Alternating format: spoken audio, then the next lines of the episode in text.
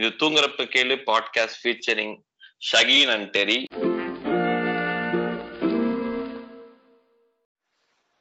இன்றைய தினம் என்ன பேசலாம்னு யோசிச்சுட்டு இருந்தோம்னா, இன்னைக்கு வந்து நம்மளோட மூத்தகுடி சோசியல் மீடியால அப்பப்ப இல்ல அடிக்கடி ரியல் லைஃப்லயும் சமூக நீதி, அக்கறை, இதெல்லாம் சோசியல் ஜஸ்டிஸ், ஈக்குவாலிட்டி இதெல்லாம் பேசிட்டு இருக்க நம்மளோட மூத்த குடி அண்ணா. ஆமா, டைரக்டர் டைரக்டர் பா ரஞ்சித்துடைய நாற்பதாவது பிறந்த நாள் இன்னைக்கு. ஸோ அதை முன்னிட்டு ஒரு ஒரு பாட்காஸ்ட் பண்ணுவோம்.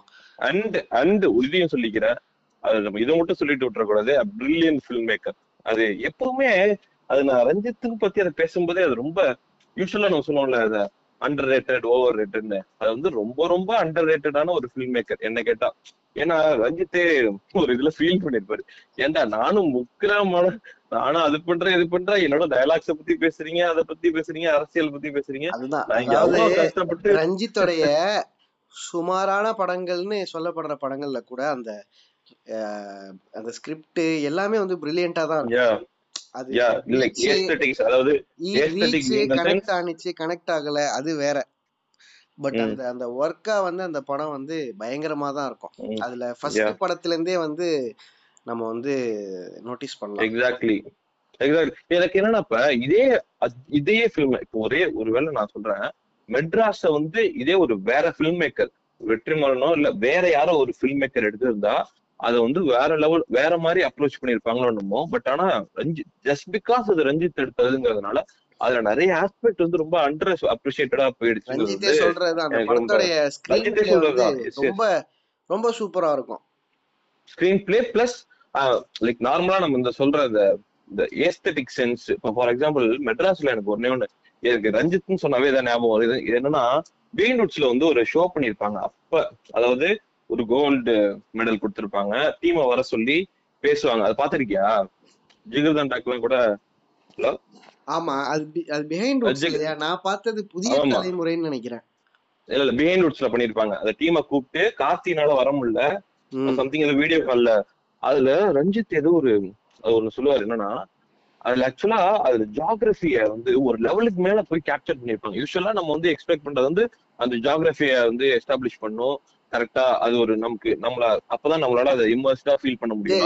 இதெல்லாம் நம்ம பேசுவோம், ஒன்னு ஒன்னாவே பேசுவோமே எடுத்த உடனே அப்படி ஆரம்பிக்காம. சோ பேசிக்கா இல்ல இல்ல அதான் ரஞ்சித்னு சொன்னாவே எனக்கு இதான் ஞாபகம் வரும். ஃபில்ம் மேக்கிங் தான் எனக்கு ஞாபகம் வரும். பெஸ்ட் கை.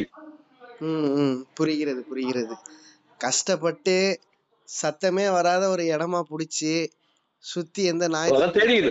அதாவது என்னடா நடுவுல கொஞ்ச நேரம் வந்து எங்க ஆள உருண்டோடி ஒரே புயலுக்கா புயலின் காரணத்தாக ரொம்ப நாள் கழிச்சு வந்து தள்ளி தள்ளி பேசிக்கிட்டு இருக்கோம். ஆமா ஆமா, ஏன்னா ரொம்ப கஷ்டப்பட்டு ரூம் எல்லாம் லாக் பண்ணிட்டு சத்தம் இல்லாத இடத்துல உட்கார்ந்தா அப்பதான் வீட்டுக்கு வெளியே வந்து ஆட்டோல அனௌன்ஸ்மெண்ட் பண்ணிட்டு போறாங்க பேய் வந்து நிக்குது. ஆமா, என்ன என்ன பண்றது, வேற வழி இல்ல, இருந்தாலும் இது போட்டுருவோம் அப்படின்னு சொல்லிட்டு. ஏன்னா நீங்க போட வேணாங்க அப்படி பாடுறாங்களா பாட்டு, அது ஒண்ணு பாடுறாங்க. அதை விட இன்னொரு புயலை கூட சமாளிச்சிடலாம். இதுல இன்னொரு பிரச்சனை என்னன்னா, ஒன்னு ஒரு பாட்காஸ்ட் பண்ண வைக்கிறது தான். அப்படியா? இந்த எங்க எங்க வீட்டுல ஒரு குழந்தை இருக்கு. அது என்னன்னா சோத்தை கொடுத்தா மட்டும் அது என்னென்னமோ காரணம். நம்ம நேத்து ஜிம்முக்கு பேசணும் தெரியுமா, மாநாடு ரிலீஸ் தள்ளி போயிடுச்சுரா அப்படின்ட்டு என் ஃப்ரெண்டு ஓடுற மாதிரி இவன் இவன் என்னன்னா தேடுவான் காரணத்தை.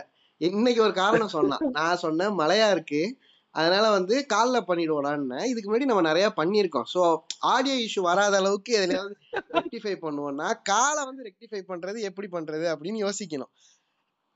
தலைவானா அதை பண்ண மாட்டான். நாளைக்கு பண்ணுவோம் நாளைக்கு நாளைக்கு பண்ணுவோம் நாளைக்கு யாருக்கு பிறந்தனாலும் எனக்கே தெரியல. இன்னைக்கு பிறந்தனால இன்னைக்கு போடுவோண்டா அப்படின்னு அது அதனால உடனே உன்னை பிடிக்க வச்சு பண்றது எனக்கு பெரும் தொல்லையா இருக்கு. இருந்தாலும் பரவாயில்ல. சோ அது அது வந்து உங்களுக்காக கமிட்மெண்டோட ஒரு நல்ல குவாலிட்டியில கொடுக்கணும்னு பண்ணி விட்டுருவோம். ஆமா, சோ பேசிக்கா என்னன்னா இன்னைக்கு சில சில விஷயங்கள் பேசணும்னு இருந்தோம். Ranjith as a film maker and Ranjith as an influencer. The impact of Ranjith in Indian cinema. ஆமா, சோ அத அத கண்டிப்பா பேசணும்னு நினைச்சிட்டு இருந்தோம். இதுதான் இன்னைக்கு பேசக்கூடிய ஒரு ஒரு விஷயம். சோ நீ நீயே ஆரம்பி நீ அட்டகத்தி சொல்லிட்டு இருந்த.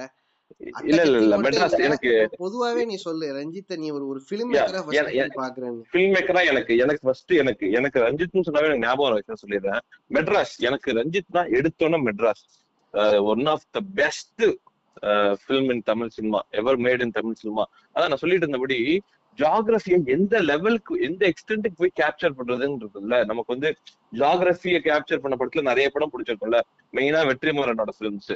அதே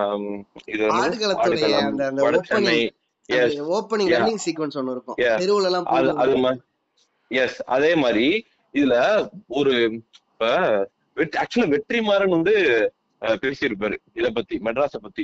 அதுல வந்து கார்த்தி வந்து ஒரு ஆக்டரு இங்க அந்த ஏரியால வந்து இருக்காருங்கிற மாதிரியே இருக்காது.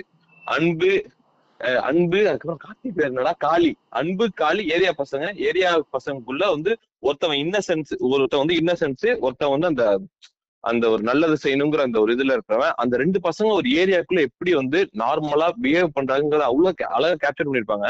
எனக்கு ஒரு ரெண்டு ஷாட் நான் சொல்றேன், எனக்கு படம் பார்க்கும்போது அவ்வளவு சூப்பரா இருக்கும். என்னன்னா ஆக்சுவலா அன்பு இறந்துருவான். அன்பு இறந்த பிறகு அந்த இன்னசென்ட்டா இருக்கிற காளி வந்து அவன் அவன் தோல்ல எல்லா எல்லாமே எல்லா விஷயங்களும் ஏறும். அப்ப ஒரு இவனுங்களா தேடிட்டு இருப்பாங்க, வில்லன்ஸ் எல்லாம் தேடிட்டு இருப்பாங்க. காளியே இந்த டான்ஸ் ஆடுற பசங்க போயிட்டு அங்க நிக்கிறான்டா காளி போகடா அப்படின்னா, அப்ப வந்து கார்த்தியை வந்து ஒரு இந்த வாளுக்கு முன்னாடி வச்சு ஒரு ஷாட் எடுத்திருப்பாங்க. அப்படியே பின்னாடி பின்னாடி போவோம், கார்த்தியோட ஷேடோ வந்து அதுல போவோம். இதுல இன்னொன்னு ஒண்ணு யோசிக்கணும்னா, நீ ஒண்ணு யோசிக்க, ஒரு வாளை பார்த்து பயம் வந்த படம் வந்து நமக்கு வந்து அந்த படம் தான் ஓகேவா. எனக்கு நான் இது இப்படி யோசிப்பேன், இப்படி இப்ப வந்து ஒரு வாளை பார்த்து டிஃப்ரெண்ட் இமோஷன்ஸ் வருது. ஃபர்ஸ்ட் காமிக்கிறப்ப இந்த வாள்ல என்ன இருக்கும், என்ன வாளை பத்தி இவ்வளவு பேசுறாங்களே அப்படி ஒரு இமோஷன். இந்த வா அதுக்கப்புறம் வாளை பத்தி ஒரு பிரச்சனை வரும், என்னடா இந்த வாள்னால இப்படி ஒரு பிரச்சனை வருது. அதுக்கப்புறம் கடைசியில வந்து கார்த்தி அந்த வாள் முன்னாடி நின்று இப்படி இப்படி பயப்படுவோம் ஒரு சீன்ல, ஒரு கால் வந்தோம் ஞாபகம் இருக்கா. அப்போ வந்து இந்த வாளை பார்த்து பயம் வரணும். நான் எனக்கு எப்படி யோசனையா இருக்குன்னா, சரி ஓகே வாளை எடுத்தோடனே டிஃப்ரெண்ட் டிஃப்ரெண்ட் ஆங்கிள் வச்சு ஷூட் பண்ணிட்டாங்களா, இல்ல ஒவ்வொரு தடவை இந்த சீன் ஷூட் பண்ண பிறகு ஓகே இந்த சீனோட எமோஷனை கோரிலேட் பண்ற மாதிரி இந்த வாளை நம்ம ஷூட் பண்ணணும்னு சொல்லிட்டு எடுத்தாங்களானே. எப்படி எடுத்திருப்பாங்கன்னு நம்மளால இமேஜின் கூட பண்ண முடியல. அவ்வளோ பிரில்லியன்ட்டா அவ்வளோ லைக் அந்த அந்த ஒரு இன்டர்வியூல ரஞ்சித் சொல்லுவாரு, இந்த அளவுக்கு நாங்க டீடைலிங் ஆட் பண்ண ட்ரை பண்ணோம்னா இப்போ வந்து அந்த அந்த காலனி அவங்க வாழ்ற இடத்துல வந்து அனிமல்ஸ் எல்லாம் இப்ப இருக்கும். இப்போ ஒருத்தன் ஓடுறான்னா நார்மலா தூங்கிக்கிட்டு இருக்க ஒரு அனிமல் வந்து டப்புன்னு இப்படி விழிச்சு அவன் என்ன பண்றான்னு பாத்துட்டு திரும்பி இப்படி தூங்கும். அதுக்கு ஒரு அது ஒரு செம்மையா இருக்கும். அந்த இன்டர்வியூல அந்த இந்த டீடைலிங் சொல்லியிருப்பாங்க. இந்த அளவுக்கு லைக் இந்த ரஞ்சித்தோட அவ்வளோ இந்த ஏஸ்தட்டிக்ஸ் எல்லாம் பயங்கரமா இருக்கும். செம்ம சூப்பர் இருக்கும். எனக்கு வந்து மெட்ராஸ் தான் பை ஆல் டைம் ஃபேவரட். முக்கியமா அந்த அந்த சேவல் தூங்கிட்டு இருக்கிறது படார்னு கண் முழிக்கிறது வந்து அதை நான் அப்போல இருந்து நோட்டீஸ் பண்ணிருக்கேன். இது இவங்க வந்து இந்த இன்டர்வியூ பார்த்துட்டு பேசுற கூட்டம் ஒரு பக்கம்னா அது இது மாதிரி நிறைய இருக்குடா. இப்போ இது இந்த ஈவன் இப்ப ரீசெண்டா வந்த நட்சத்திரம் நகர்கிறதுல இதுல பாக்கலாம். நீ அத என்னோட என்னோட personal one of my personal ஃபேவரட்னா நட்சத்திரம் நகர்கிறது. அது வந்து இதெல்லாம் ஒண்ணுமே இருக்காது. ஆனா ஒரு ஒரு டிராமா தியேட்டர் வந்து எப்படி இருக்கும் அப்படிங்கறத அந்த படம் பார்த்தேன்னா உனக்கு எனக்கு தெரிஞ்சு அட்லீஸ்ட் என்னோட எனக்கு தெரிஞ்சு வந்து அட்லீஸ்ட் எனக்கு அந்த இந்த திருமூலபடி ரஞ்சித் வந்து ரொம்ப இந்த காஸ்ட் பாலிடிக்ஸ டைரக்டா அட்ரஸ் பண்ண படம் வந்து எனக்கு தெரிஞ்சு ரொம்ப அதாவது ஹண்ட்ரட் பர்சன்ட் சோகால்டு நாடக காதல். நாடக காதல்னு ஒரு ஒரு கூட்டம் சுத்தம் தெரியுமா, எங்க பொண்ணுங்களை வந்து செல்போனை காட்டி ஐபோனை காட்டி சங்கிலி பேண்ட் கூலிங் கிளாஸ் முந்நூறு ரூபா பேண்ட் நானூறு ரூபா பேண்ட் போட்டோம்னா எங்க பொண்ணுங்களுக்கு எல்லாம் வந்து காதல் வந்துருச்சுன்னு அவங்க வீட்டு பெண்களை அவங்களே வந்து அசிங்கமா நினைச்சுக்குவாங்க. சோ அந்த மாதிரி ஒரு ஒரு கூட்டம் நாடக காதல் பண்ணி எங்க குடும்பத்தை எல்லாம் வந்து தலித் மக்கள் வந்து சீரழிச்சிடுறாங்க அப்படின்னு சொல்லிட்டு படம் எடுக்கிறானுங்க. டைரக்டா சொல்லுவோமே, இப்ப இந்த திரௌபதி வருது, ருத்ரதாண்டம், பகாசுரன் ஒரு காவியம் வருது. இது மாதிரி ஒரு தவறான ப்ரொபகண்டா ரொம்ப இந்த பிளட் பாயில்ஸ் அப்படினு சொல்லுவாங்க. அது புரியல எனக்கு வந்து நான் மை பிளட் பாயில்ஸ் அப்படினு சொல்லுவாங்க. அதுக்கு வந்து இதெல்லாம் பொறுத்து அவ்வளவு கிடையாது. நம்ம மோகன்ஜி ரஞ்சித் கம்பேர் பண்ணுவாங்க சில பேர். அத பாக்கும்போது எனக்கு வந்து ரத்த கொதிப்பே வரும். போன்ல போன்ல பேசுறதுனால உன் வாய்ஸ் கொஞ்சம் பிரேக் ஆற மாதிரி இருக்கு. நீ நடந்துட்டு பேசுற என்னன்னு தெரியலையே, பாத்துக்கோ. அப்படியா? ஆமா. ஸோ ஆமாம், அது அது ஒன்று இருக்கு. என்னன்னா இது இதுக்கு ஒன்று இது கண்டிப்பாக பேசணும். ஆல்ரெடி நான் பேசியிருக்கோன்னு நினைக்கிறேன். ரெண்டு ரெண்டு பேரும் வந்து ஜாதி படம் தான் எடுக்கிறாங்க, ரெண்டு பேரும் ஜாதி டைரக்டர் அப்படின்னு சொல்லுவாங்க. அதாவது ஒருத்தன் ஒருத்தன் என்னுடைய வழியை நான் வழியாக மட்டும் பதிவு பண்ணுறேன், இதில் எந்த வித மேலே கீழே ஏற்றத்தாழ்வும் இல்லாமல் நான் ரியாலிட்டியே சொல்கிறேன் அப்படிங்கிறதுக்கும், இன்னொருத்தன் வந்து பியூரா ப்ரொபகண்டா ஆப்போசிட்ல இருக்கிற ஒரு கூட்டத்தையே வந்து ஜெனரலைஸ் பண்ணி அவங்க தப்பானவங்கன்னு காட்டு காட்டுறதுக்கும் நம்ம தான் பெரிய ஆளுங்க, ஆமா நம்ம தான் பெரிய ஆளுங்க அப்படின்னு ஜாதி பெருமையை தூக்கி பிடிக்கிறதையும் எப்படி ஒரே மாதிரியான படங்கள். எந்த வம்சத்துல பிறந்துட்டு அழுகுறியம்மா அழுகாதம்மா. ஆமா, அதனால சோ இவங்க எனக்கு புரியல எப்படி ரஞ்சித்தும் இந்த மோகன்ஜிங்கிற ஒரு ஒரு நபரும் ஒன்னாவாங்கன்னு. ஆக்சுவலா நீ ஒரு டிரெக்டராகவே பார்த்தா கூட அந்த நபருக்கு வந்து ஃபிலிம் மேக்கிங்கிறதே அந்த ஒரு ஒரு குழந்தைக்கு போயிட்டு இன்னைக்கு ஒரு கேமராவை கொடுத்து எடுக்க சொன்னா கூட பெட்டர் ஃபிலிம் இட் கேன் மேக்னு வச்சுக்கோங்க. ஒரு ஒரு ஷார்ட் டிவிஷன் தெரியாம, ஒரு எடிட்டிங் தெரியாம, டைலாக் ரைட்டிங் தெரியாம, ஸ்கிரீன் பிளே தெரியாம. சமீபத்தில் அந்த நபருடைய பேட்டி பார்த்தேன், என்னன்னா சுஜாதாவுடைய சினிமாவில் வந்து திரைக்கதை எழுதுவது எப்படின்னு ஒரு புக் எழுதுவது எப்படி, அதை படித்தவொடனே நான் டைரக்டர் ஆகிட்டேன் அப்படின்னு ஒரு ஒரு எப்படி இருக்குன்னா, இது நான் வந்து ஆக்ஸ்ஃபோர்ட் டிக்ஷனரியிட குட்டி வெர்ஷன் ஒன்று இருக்கும், குழந்தைங்களுக்கெல்லாம் ஸ்கூல் பிள்ளைங்களுக்கு இருக்கும், சின்னதாக பதினஞ்சு ரூபாய் இருபது ரூபாய்க்கே போட்டிருப்பாங்க ஸ்டேஷனரி கடையில். அதை வாங்கி படிச்சுட்டு நான் வந்து ஷேக்ஸ்பியர் ட்ராமா எழுத ஆரம்பிச்சிட்டேங்கிற மாதிரி இருந்துச்சு எனக்கு. எனக்கு சிரிப்பாக இருந்தது. சரி, ரஞ்சித் ரஞ்சித் பக்கமே வருவோம். நம்ம அந்த நம்பரை வந்து நம்ம பகாசுரன் படம் வரும். ஆமா, சோ அதுதான் இப்ப என்னன்னா, ரஞ்சித் வந்து ஒரு ஒரு பிரில்லியண்டான பிலிம் மேக்கருங்கிறது வெறும் ஜியாகிரபி மட்டும் இல்லாம பல பல இடங்கள்ல வந்து நீங்க நோட் பண்ணலாம். என்னன்னா இப்ப ஃபார் எக்ஸாம்பிள் காலை எடுத்துக்கிட்டேன்னு வச்சுக்கோ, இது எல்லாருக்கும் தெரிஞ்ச ஒரு சீன் தான், திரும்பவும் நான் சொல்றேன். கிளைமேக்ஸ்ல வந்து ஒரு ஒரு வார் நடக்கும் between the system, the government and the people, ஓகேவா. அப்ப ஒரு அந்த அந்த மணிகண்டனுடைய காதலி ஒரு மராட்டி பொண்ணு இருக்கும், தமிழ் பேசுற மராட்டி பொண்ணு, அந்த பொண்ணுடைய பேண்ட்டை உருவிடுவாங்க. ஸோ அந்த அந்த பொண்ணு நேச்சுரலா என்ன பண்ணுவோம், ரிஃப்ளெக்ஸ்ல போயிட்டு தன்னை மராட்டி பேண்ட் எடுக்கும் அப்படின்னு பார்த்தா கீழே கட்டை இருக்கும், கட்டை எடுத்து அந்த பொண்ணு அடிக்க ஆரம்பிச்சிடும். இது வந்து என்னை கேட்டா my most favourite film cinematic moments அப்படின்னு ஒரு ஒரு லிஸ்ட் போட்டோம்னா அதுல எப்போதுமே இந்த மொமெண்ட் ஒரு டாப் ஃபைவ்ல இருக்கும்.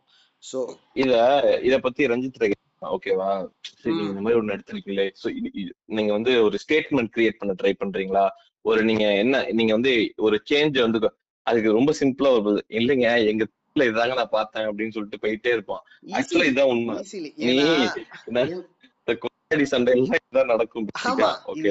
எல்லா வீட்லயும் இருக்கிறதானே ஒரு பிலிம் மேக்கராவே, பிலிம் மேக்கரா மட்டும் இல்லாம the interviews that he gives, அதுல என்ன இருக்கும்னா நான் என் படத்துல வைக்கிற கேரக்டர்ஸ், அம்மா கேரக்டரு, காதலி கேரக்டரு, ஒய்ஃப் கேரக்டர் எல்லாமே என் வீட்டுல என்னை சுத்தி இருக்கிறவங்க. இப்ப என்னுடைய அம்மா வந்து எங்க அப்பா எங்க அம்மாவை அடிச்சாரு அப்படின்னா அவங்க திரும்ப அடிப்பாங்க, எங்க அப்பா குடிக்கிற அப்பாவா தான் இருப்பாரு அப்படின்னு ரியாலிட்டியை வந்து ஸ்கிரீனே இல்லாம இதுதான் நான் என்னுடைய வாழ்வியல், இதுதான், இதுல சரியும் இருக்கு தப்பும் இருக்கு, அந்த தவறை வந்து சரி செஞ்சுக்கிட்டு நாங்க சரியான ஒரு திசையை நோக்கி நாங்க ஓடுறோம் அப்படிங்கறத வந்து ஒரு ஒரு ஸ்கிரீனே இல்லாம எந்த சமரசமும் இல்லாம காட்டின ஒரு மாடர்ன் டே பிலிம் மேக்கர்னு நான் ஈஸிலி சொல்லுவேன் ரஞ்சித். ஓகே, நான் லிமிட்டட் ரியாலிட்டி அப்படியே நான் ஃபர்ஸ்ட் படத்துக்கு அட்டகத்தி ஓகேவா, ரொம்ப என்னன்னா அந்த ரியாலிட்டிங்கிற ஒரு வேர்டை வச்சு சொல்லணும்னா அட்டகத்தினால எனக்கு இமிடியேட்டா இத சொல்லணும்னு நினைச்சிட்டு இருந்தேன் நான். போண்டா சீன் அதேதான் சொல்ல வந்தேன் நானும். இப்ப தலைவன் போயிட்டு அது எந்த அளவுக்கு என்னால ரொம்ப ஃபீலா ரொம்ப ஃபீலா இருக்குண்டா அப்படின்னு சொல்லிட்டு, அது ஊருக்கு நான் சோகமா இருக்கிறத காட்டிக்கிறேன். எனக்கு அதெல்லாம் கிடையாது, நான் ஜாலியா தான் இருக்கேன், நான் மூவ் ஆன் பண்ண ட்ரை பண்றேன். ஊருக்காக நடிக்கணுமா? ஏன்னா ஒரு இடம் தான் வந்து அந்த படத்துல வந்து எல்லாருமே இங்க அட்டை தான், எல்லாரும் இங்க அட்டை கட்டிதான். இது இது நம்ம எல்லாருமே பண்ணிருப்போம். ஒரு ஒரு சோகமே இல்லாத ஒரு நேரத்துல அது ஒரு காதலியோட பிரேக்கப் இல்ல ஏதோ ஒரு கம்பல்ஷன்காக ஒரு கம்பல்ஷன் ஊர், அதாவது இப்படி சொல்லிடுவானோ என்ன இப்பதான் இப்படி நடந்திருக்கு இத பாரு சந்தோஷமா இருக்கான் அப்படியா வாயில கூடாதுங்கிறதுக்காக நம்ம வந்து மூஞ்ச தொங்க போட்டுக்கிட்டு லைஃப் இஸ் இது அப்படின்னு சொல்லிட்டு ஸ்டேட்டஸ் போட்டுக்கிட்டு அப்படி திரும்ப கிடையாது. ஓமா என்னடா நீ ஜாலியா இருறா, வேலையை பாடுறா, போய் சாப்பிடு, தூங்கு, ஏதாவது பண்ணு, அப்படிங்கறது அவ்வளவு கேஷுவலா இந்த மாதிரி ஒரு சீனை வந்து அதுக்கு முன்னாடி பாத்திருக்க வாய்ப்பு கண்டிப்பா கண்டிப்பா. நான் தமிழ் சினிமா மட்டும் இல்ல, நான் வந்து இந்தியன் சினிமாலே இப்படி ஒரு சீன் அதுக்கு முன்னாடி நான் பார்த்ததே கிடையாது. ஒரு ஹீரோ ஒரு ஒரு லவ் பிரேக்கப்புக்கு அப்புறம் போயிட்டு போண்டா திங்கிற ஒரு சீனை வந்து எனக்கு அதை எப்படி கான்செப்சுவலைஸ் பண்ண முடிஞ்சதுங்கிறதே வந்து எனக்கு இதுவா இருந்தது. அப்புறம் அந்த நீ இதை பத்தி என்ன நினைக்கிறேன், அந்த அந்த படத்துல ஒரு அடிக்கடி ஒரு விமர்சனம் ஒண்ணு ஒண்ணு இருந்துட்டே இருக்கும். என்னன்னா ரஞ்சித் வந்து ரஞ்சித்ங்கிற அந்த அந்த படத்தோட ஹீரோ தினகர் வந்து ஒரு ஒரு எப்படி சொல்றோம் ஹாப்பி கோ லக்கிங்கிற மாதிரி ஒரு நான் இன்னேரா நான் வாழ்றேன் அப்படிங்கிற ஒரு கேரக்டரா தான் இருப்பான். அவனுக்கு படிப்புல பெருசா நாட்டம் இருக்காது. இத வந்து எப்படி போர்ட்ரே பண்றாங்க நான் அந்த கேள்வியை ஃபுல்லா சொல்லிடுறேன், அப்புறம் நீ இதுக்கு எனக்கு பதில் சொல்லு நீ எப்படி பாக்குறேன். அவன் வந்து படிப்பு மேல அவனுக்கு பெருசா நாட்டம் இருக்கிறதா தெரியாது. ஆனா அவன் டுவெல்த் டியூட்டோரியல் காலேஜுக்கு போனாலும் பிஏ ஹிஸ்டரியோ சம்திங்கோ அந்த நோட் புக்ல எழுதிக்குவான். அவன் வந்து ஒரு ஃபைன் ஆர்ட்ஸ் காலேஜுக்கு போறான்னு நினைக்கிறேன், நந்தனம் ஆர்ட்ஸ் காலேஜுக்கு போவான்னு நினைக்கிறேன். அங்கேயும் அவன் பெருசா படிப்புல இன்ட்ரெஸ்ட் இந்த மாதிரி இருக்காது. அதே மாதிரி ஒரு முக்கியமான சீன், அவன் அவன் ஃப்ரெண்டோடைய வீட்டுக்கு போகும்போது கல்யாணம் ஆனா ஒரு ஃப்ரெண்டு வீட்டுக்கு போவான். அப்போ வந்து அந்த ஃப்ரெண்டு வந்து பொண்ணுங்களை வந்து என்ன பண்ணிட்டு பாடான்னு ஒரு புள்ள கொடுத்துரு, அப்ப அப்போ வந்து அதை தாண்டி எங்க போக போகுது அது இந்த இந்த ரேஞ்சில ஒரு ஒரு டைலாக் வேற ஒண்ணு வரும். சோ நீ இதை எப்படி பாக்குற? இன்னொன்னு ஒரு சீனும் வரும், அதாவது இவனே கூட வந்து அந்த பஸ்ல ஒரு எப்படி சொல்றது ஒருத்தவங்களோட வந்து ஒரு ஒரு சீன் இருக்கும். பஸ்ல போயிட்டு அந்த பொண்ணை வந்து கொஞ்சம் கிட்டத்தட்ட ஒரு ஈவ் டீசிங் மாதிரின்னு வச்சுக்கேன். பட் அந்த இடத்துல அந்த பொண்ணு சிரிச்சுட்டு தான் இருப்பாங்க. ஸோ அந்த கன்சென்ட்டோட நடக்கிற அதை நான் ஜஸ்டிஃபை பண்றேன், அது ஒரு ஒரு தவறான விஷயத்தை செய்யற மாதிரி தான் நான் பாக்குறேன்னு வச்சுக்கோங்க. ஓகே சரி, இதுக்கு நான் ரொம்ப சிம்பிளா ஒரு பதில் சொல்றேன். இப்ப என்னோட வந்து இப்ப நான் வந்து ஐ எம் டெரி, இப்ப என்ன எனக்கு ஒரு கேமரா வச்சு அப்படியே என்னோட டே ஃபுல்லா ரெக்கார்ட் பண்ணா நான் ஒரு பத்து நல்லது பண்ணுவேன், ரெண்டு தப்பும் பண்ணுவேன். ஓகேவா, எனக்கு ஒரு ஃபிளார்ஸும் இருக்கு. அங்க யாருமே வந்து இப்ப வந்து எப்படி சொல்றது இவன் வந்து அது எந்தையுமே அவங்க ஜெனரலைஸ் பண்ணல. அவன் தப்பு அவன் அவன் ஒரு விஷயம் தப்பு சொல்றான். இப்ப அதே ஒரு விஷயத்துல படத்துல ஒரு லவ் ஒரு இது ஒரு ஃபெயிலியர் ஆயிடுச்சு, ஒரு தப்பு நினைச்சுன்னா அதுல இருந்து மூவ் ஆன் ஆகணும்னு சொல்றேன் இதுவும் இருக்காங்க. அதே அவன் படிக்காத ஒரு தினகரும் போயிட்டு அவன் கராத்தே கிளாஸ் போறான், அவனோட எக்ஸ்ட்ரா அவனோட அதெல்லாம் பண்றான். அந்த மாதிரி நல்ல விஷயமும் இருக்கு. இங்க வந்து அவனை யாரும் புனித எப்படி சொல்றது அவனை வந்து இங்க அவனை புனிதனாவும் காட்டல, அவனை ஒரு நார்மல் ஹியூமன் ஹியூமனா காட்டுறாங்க அவ்வளவுதான். இதுல இருந்து எனக்கு தப்பாலாம் படல. அவன் தப்பாவே பண்ணாலும் இப்ப யாருமே ஒயிட்டும் கிடையாது பிளாக்கும் கிடையாது, இஸ் கிரே. இது நார்மல் தானே, எல்லாருமே அப்படித்தானே. அதனாலதான் எனக்கு அந்த படத்துக்கே அட்டகத்தின் பேர் வச்சதா ஞாபகம். யா அங்க போயிட்டு அவனை ஒரு புனிதனா வந்து காட்டியிருந்தா அவனுக்கு வந்து ஆம்பளை ரெனேன்னு பேர் வச்சு அந்த படத்துக்கு ஆம்பளை ரெனேன்னு டைட்டில் வச்சிருக்கலாம் இல்லையா? அப்படி சொல்ற ரெனேவே வந்து ஒரு ஒரு கிரே கேரக்டர். அததான் சொல்ல வந்தேன். இப்ப இங்க யாருமே இப்ப ஒரு தப்ப பண்ணிட்டு அத அந்த அந்த இதுலயே வந்து ஜஸ்டிஃபை பண்ணல அந்த தப்ப. கண்டிப்பா கண்டிப்பா. அதாவது அதாவது படத்து இந்த வேர்ல்ட் ஆஃப் பிலிமும் சரி ரஞ்சித் வெளியும் சரி ரெனைய பத்தி சில கேள்வி கேட்கும் போது எஸ் ரெனை பண்ணது தப்பு தான், அவ ஃபிளாடா அவ ஃபிளாடான கேரக்டர் தான், அவள்கிட்டையும் கிரே இருக்கு அப்படிங்கறதுனா எந்த எந்த இடத்துலயாவது ரெனே பண்ண தப்பான விஷயத்தையோ இல்லைன்னா தினகர் பண்ண தப்பான விஷயத்தையோ ரஞ்சித் ஜஸ்டிஃபை பண்ணாரான்னு கேட்டா கண்டிப்பா கிடையாது. இப்படி பாக்கலாமா? நான் நான் ஜஸ்ட் கேக்குறேன். பொதுவா நம்ம ஊர்ல ஒரு ஒரு தவறான ஒரு விஷயத்த பண்ற ஒரு ஹீரோவையோ ஹீரோயினையோ காட்டிட்டா அவங்க ஃபிளாடு அப்படின்னு வந்து ஒரு ஒரு போர்வையில போய் ஒளிஞ்சிக்குவாங்க.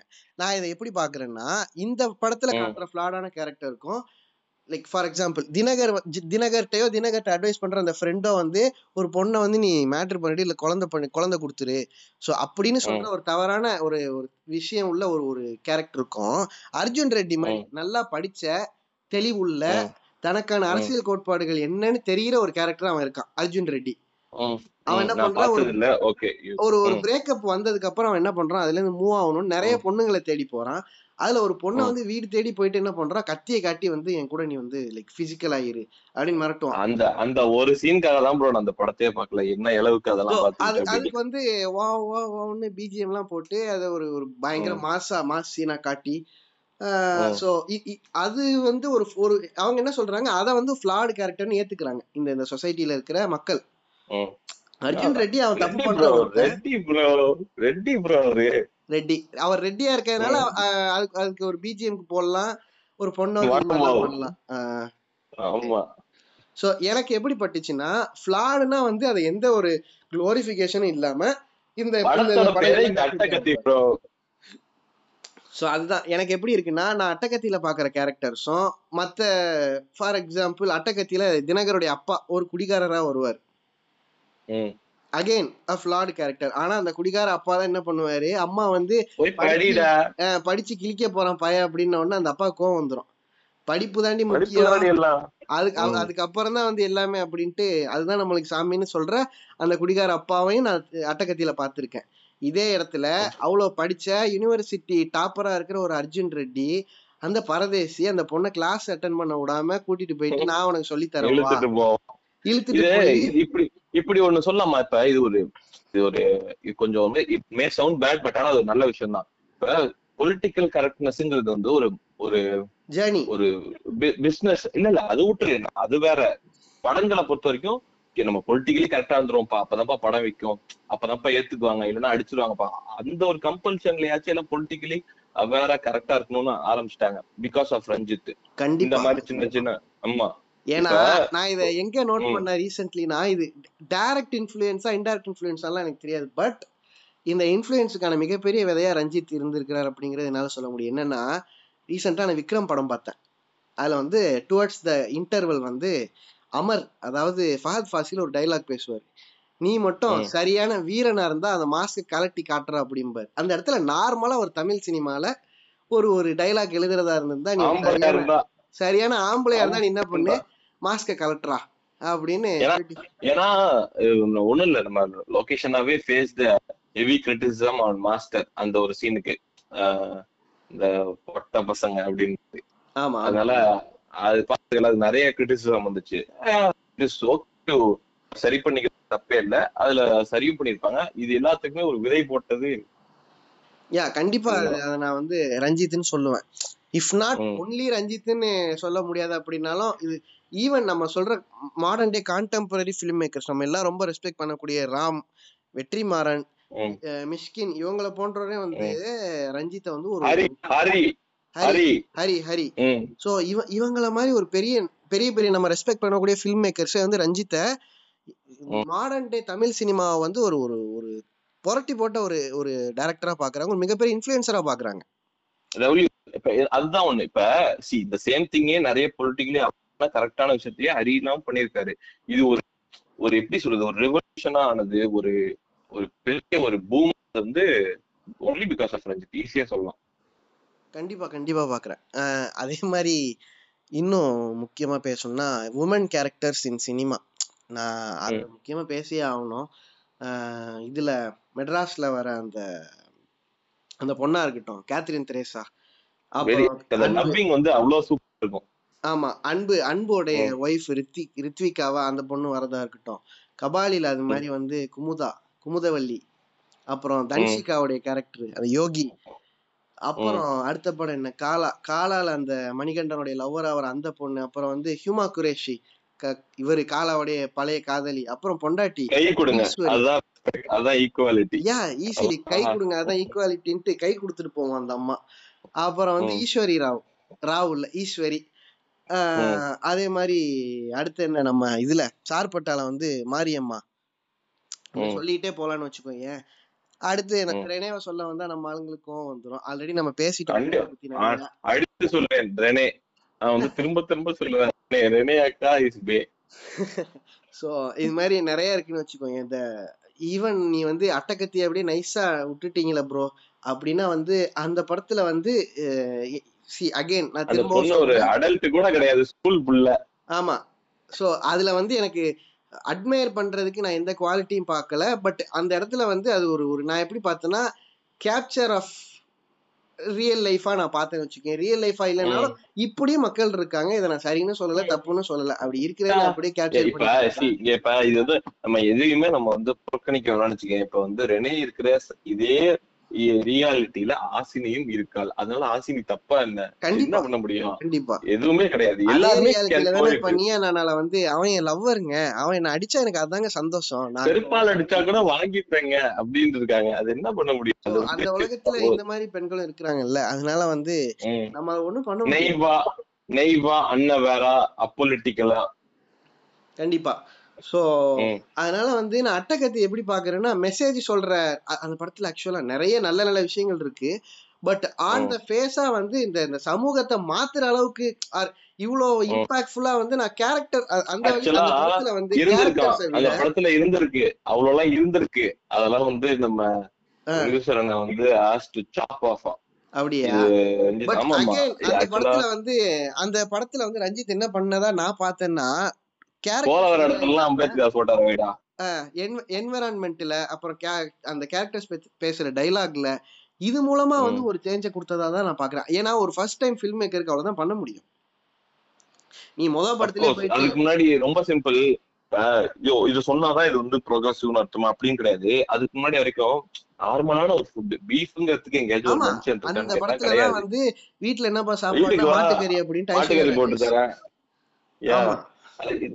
அது சொல்லிட்டதுனால இப்ப அதாவது ப்ரோக்ரஷன் அச்சீவ்ட் ஹண்ட்ரடான்னு கேக்குறீங்கன்னா இங்க வந்து யாரும் வந்து அது அது நார்மல்ல. இப்ப எல்லாரும் சாப்பிடுறது தானே ஒரு நார்மலான விஷயத்த அவ்வளவு நாள் வந்து அடிச்சு நகர்த்தி வச்சிருக்காங்கல்ல, அது அவன் சொல்லியிருக்கான்ல, அது வந்து இட்ஸ் குட் ஸ்டார்ட் தானே. ஆக்சுவலா அவ்வளவு சட்டிலா அந்த படத்துல நிறைய மெசேஜை வச்சு மூஞ்சில் அடி. இப்ப உனக்கு நீ ஒரு சோசியலா அவேரா இல்லாத ஒருத்த அந்த படத்தை பார்த்தாலும் ஸ்டில் அந்த படம் உனக்கு கனெக்ட் ஆகும், ஜாலியா இருக்கும். ஆனா அப்படி ஒரு சப்டெக்ஸ்டா வச்சு ஒரு மெசேஜ் எல்லாம் வச்சு படம் பண்ணதுக்கு அந்த படம் ரிலீஸ் ஆகுறதுக்கு அவ்வளவு பிரச்சனை யாருமே அந்த படத்தை வாங்கவே வரல ஆக்சுவலா, இல்லையா? அதான் நான் ஆக்சுவலா நான் சொல்லும் போது நான் ஒன்னு யோசிக்கிறேன். ஐ விஷ் அந்த படம் வந்து இப்ப இப்ப எப்படி ஒரு லவ் டுடே எப்படி ஒரு மிகப்பெரிய ஹிட் ஆயிருக்கோ அந்த அளவுக்கு அது ஒருவேளை ஹிட் ஆயிருக்குன்னா, இப்ப ஒரு லவ்னா ஓகே அதுக்கான புரிதல் இன்னும் கொஞ்சம் வேற மாதிரி ஒரு இருந்திருக்குமோ அப்படின்னே எனக்கு இப்ப தோணுது. ஓகே லவ்னா அடுத்து மூவ் ஆனவலாம் அடுத்து ஒரு லைஃப் இருக்கு நார்மல் ஓகே அப்படின்னு சொல்லுடா. இப்போ ஒரு ஒரு ரஞ்சித்தோட முதல் படம் அட்டகத்தியா அவளை சப்டெக்ஸ்டா தான் என்னால எடுக்க முடியும் அப்படிங்கிற லெவல்ல இருந்ததுனாலதான் அதுக்கப்புறம் அதே கேம்ப்ல இருந்து மாரி செல்வராஜின்னு ஒரு கிரியேட்டர் அதை விட சவுண்டா ஜோங்கிறன்னு ஜோங்கிற கேரக்டர் வச்சு ஒரு படம் பண்ண முடியுது முதல் படமா. எஸ், சோ இது இதுதான் நான் சொல்றேன். டைரக்ட் இன்ஃப்ளூயன்ஸாவோ இன்டைரக்ட் இன்ஃப்ளூயன்ஸாவோ அந்த ரஞ்சித்துங்கிற கிரியேட்டர் வந்து அவ்வளோ பேருக்கு இன்ஃப்ளூயன்ஸா இருந்திருக்காரு. இப்ப இன்னொன்னு ஒண்ணு நான் கொண்டு வரேன். இப்ப ரஞ்சித்தோட கேம்ப்ல இருந்து வர்றது அப்படின்னு நீ சொல்லும் போது எனக்கு ஞாபகம் வருது. நம்ம சென்னையில அதுவும் நம்ம இந்த சென்னை அந்த சர்க்கிள்ல வந்து டிசம்பர்னாவே எல்லாருக்கும் ஞாபகம் வருது.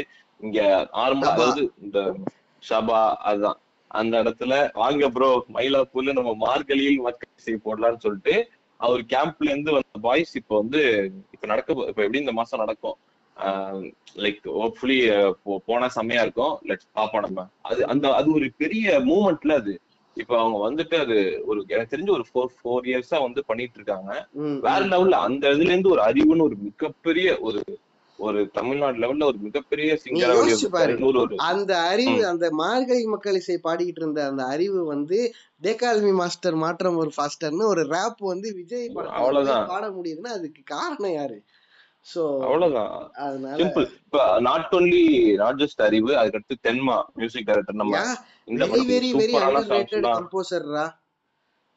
தென்மா ஈவன் இந்த அக்கா ஒருத்தவங்க பாடுவாங்களே செம்மையா பாடுவாங்க அந்த பிக் பாஸ் எல்லாம் கூட போனாங்க செம்மையா பாடுவாங்க. இது மாதிரி இவ்வளவு டேலண்டடான அதாவது பாட்டெல்லாம் நீ நட்சத்திரம் இருக்கிறத விட்டு இதுலயே கேட்டிருக்கேன் கேட்டிருக்கேன் மார்கழியின் மக்கள் இசை சாங்ஸ் எல்லாம் கேட்டிருக்கேன் பயங்கரமா இருக்கும். ஒரு குண்டு இரண்டாம் கடைசி குண்டுலயே வந்து மாவுலியோ மாவுலின்னு ஒரு பாட்டு இருக்கு, எடுத்து கேளு அப்படியே உருகிருவேன்.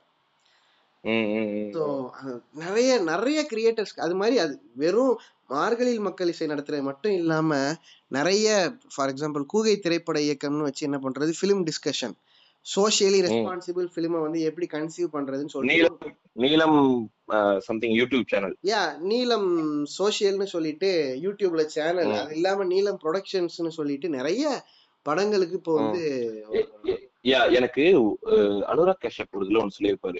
ஏன் வந்து south is winning north is declining சொல்றப்ப ரொம்ப சிம்பிளானு சொல்லியிருப்பாரு. நீங்க நார்த் நல்லா யோசிச்சு பாருங்களேன், everyone are coming from the closed four doors அந்த அந்த இடத்துல இருந்தா வராங்க. அவங்களுக்கு வந்து தி ரியாலிட்டி அந்த அந்த ஹிட்டே தெரியாது. அவங்க வந்து நம்ம லெனின் பாரதி சொன்ன மாதிரி படத்தை பார்த்துட்டு படம் எடுக்க வராங்க, அவங்களுக்கு ரியல் லைஃபே தெரியாது. வேற சவுத்துல வந்து people are coming from all walks of life. ஒரு லோகேஷ் கனகராஜ் வராரு, மாரி செல்வராஜ் வராரு, ரஞ்சித் வராரு, இந்த சைட்ல இருந்து ஒரு ஒரு ஏதாச்சும் ஒரு டைம் டிராவல் படம் எடுக்கணும்னா இன்டர்நெட்னால அந்த மாதிரி டைரக்டர் வராரு. இல்ல ஆல் வாக்ஸ் ஆஃப் லைஃப்ல இருந்து ஒரு ராம் வராரு. ராம்னா அந்த ராம்குமார் திருப்பூர் இல்ல இல்ல அது இல்ல ராம் ராட்சசன் ராட்சசன் திருப்பூர்ல இருந்து திருப்பூர் ராம்குமார் எல்லா ஒரு திருப்பூர்ல இருந்து ஒருத்தவர், இந்த ஊர்ல இருந்து, தஞ்சாவூர், கடலூர்ல இருந்து ஒருத்தவர். இப்ப லைக் கண்ணும் கண்ணும் போல எடுத்தால் அந்த டைரக்டர் வந்து கடலூர் தான். கடலூர்ல இருந்து எந்த டைரக்டர் இது வரைக்கும் எந்த டைரக்டர் வந்திருப்பாங்கன்னு தெரியல, இப்ப வராங்க. சோ தமிழ்ல வந்து எல்லா ஆல் வாக்ஸ் ஆஃப் லைஃப்ல இருந்து வராங்க. சோ இது இது இது வந்து ஒரு சம விஷயம். அதனாலதான் வந்து நார்த்தா டிக்ளைனிங் சவுத்தா ஃபிளரிஷ் ஆகுதுன்னு சொல்லிட்டு இருந்தாங்க. இதுக்கு ஒரு இதுல ஒரு பெரிய பங்கு வந்து ரஞ்சித்துக்கும் இருக்கு. ரஞ்சித் வந்து ஒரு அதுக்கு முன்னாடி யார் வந்திருக்க முடியும், இவங்க பெரிய இன்ஃபுளுன்ஸ் உள்ளவங்க தானே வந்திருக்க முடியும், ஆக்டர்ஸ்ல இருந்துமே. சரி, இது வந்து ஒரு சிஸ்டம் தப்பா இல்ல எந்த தப்புன்னு தெரியல. இது அட்லீஸ்ட் சவுத்ல கம்மி தான், நார்த்ல தான் அது பெருசா இருக்கு. பட் ஆனா இப்ப வந்து நம்ம சவுத்து வந்து பெருசாகுதுன்னா இது ஒரு பெரிய பங்கு இருக்கு இவங்க எல்லாருக்குமே. புரியுது. இது நான் இன்னொன்னு கேட்கணும்னு நினைச்சேன். இப்ப ஒரு ஒரு ஃபார் எக்ஸாம்பிள் கருத்து சொல்ற படமாவே இருந்தாலும் ஜாலியான படமா ஒண்ணு இருக்கும். இப்ப இவங்கெல்லாம் இன்னொரு குற்றச்சாட்டு என்ன சொல்றாங்கன்னா, ரஞ்சித்தோடைய படங்கள் எல்லாம் ரொம்ப போர் அடிக்குது, ஒரு கமர்ஷியலே இல்லாத பிலிம்ஸ் எடுக்கிறாரு அப்படின்னு சொல்லிட்டு சொல்றாங்களே. இதை நீ எப்படி பாக்குற? இதுக்கு பதில் நான் சொல்றேன், எனக்கு தெரிஞ்சதை நான் சொல்றேன். கருத்து அதை விட்டுருவோம். எந்த ஒரு நல்ல படத்துலயுமே, எந்த ஒரு சூப்பரான படத்துலயுமே ஹிட்டனா ஒரு நல்ல கருத்து ஹண்ட்ரட் பர்சன்ட் இருந்துடும் மோஸ்டா. நான் திரும்ப திரும்ப சொல்ற எக்ஸாம்பிள் ஓமை கடவுளே, ஹண்ட்ரட் பர்சன்ட் அது ஒரு நல்ல கருத்து இருக்கும். ஒரு நல்ல படம் எடுத்தா இது இன்பிளண்டா உள்ள இருந்துரும். இப்ப நான் ஒரு கருத்து சொல்றேன்னு சொல்லிட்டு இறங்க படங்கள் தான் தோக்குது. ஹண்ட்ரட் பர்சன்ட் எனக்கு வந்து ஒரு இந்த படம் இருக்குல்ல நட்சத்திரம் இருக்கிறது, நான் கருத்து எடுத்து மூஞ்சில அடிக்கிறேங்கிற மாதிரி இல்ல. எனக்கு த்ரூ அவுட் த ஃபிலிம் என்ன என்கிட்ட பேசிட்டு இருந்தாங்க அவங்க. எனக்கு கூட ஒரு interaction, I was interacting with the film totally. ஓகேவா, அவங்க வந்து ஒரு நல்ல படம் எடுத்தாங்க, அதுக்குள்ள ஒரு விஷயம் இருந்துச்சு நான் எடுத்துக்கிறதுக்கு. சோ அதுக்கும் நான் ஒரு ஒரு நியூஸ் எடுத்து ஒரு டா ஒரு டாக்குமெண்ட்ரில இருந்து ஏதோ ஒரு விஷயத்த எடுத்துக்கிட்டு அதை வச்சுக்கிட்டு நான் வந்து ஜல்லி அடிக்க போறேன், அதை வச்சு நான் படமே எடுக்க தெரியாம சும்மா ஏதோ ஓட்ட போறேன், அது மாதிரி நிறைய படம் வந்திருக்கு. பூமி, ஓகேவா, அப்படி இல்ல. ரஞ்சித் இருக்கிற படங்கள் அப்படி கிடையாது. ஒரு டூ ஹவர்ஸ் வந்து ஐ வாஸ் கம்ப்ளீட்லி இம்மர்ஸ். நான் ஒவ்வொரு ஃபார் எக்ஸாம்பிள் வந்து ஒரு சீன் நடக்குதுன்னா அந்த இடத்துல நான் அர்ஜுனா இருப்பேன். அந்த இடத்துல எனக்கு இது என்ன இது இப்படி சொல்றதுதானே கரெக்ட். இன்னொரு இடத்துல நான் ரெனேவா இருப்பேன். இல்ல அந்த படத்துல நம்ம எல்லாரும் ரெனே ரெனேன்னு பேசிட்டு அர்ஜுனுடைய நிறைய அர்ஜுன் வந்து எனக்கு he look like a darling for me அந்த படத்துல எனக்கு. Yeah of course. ஏன்னா அந்த அர்ஜுன் வந்து அவன் வீட்டுல நம்ம அர்ஜுனுடைய ஃபேமிலி எப்படின்னா சோகால்டு நம்ம மோகன்ஜி படத்துல வர மாதிரி ஒரு ஒரு சோகால்டு ஆண்ட குடும்பம்னு வச்சுக்கிய அவங்க வந்து நாங்க தான் பேசு. அது வந்து ஒரு பயங்கர காமெடியா எடுத்திருப்பாருன்னு வச்சுக்கிட்டேன். அதேதான் எல்லாருக்குமே வந்து ஒரு அப்ப எல்லாருக்குமே ஒரு ட்ரேஸ் ஆஃப் அந்த இது இருக்கும்லடா, அந்த தப்பு இருக்கும்ல. அப்ப நமக்குமே நமக்குள்ளயுமே ஒரு ஒரு ஒரு ஃபைவ் பர்சன்டோ டென் பர்சன்டோ பிப்டீன் பர்சன்டோ டுவெண்ட்டி பர்சன்ட் ஆஃப் அர்ஜுன் இருக்கும்ல. இப்ப அதை அவங்க கேள்வி கேட்கும் போதுதான் நமக்கு ஹிட் ஆகுது. ஓகே, ஆஹ் ஆமா இல்ல அந்த கேள்வி.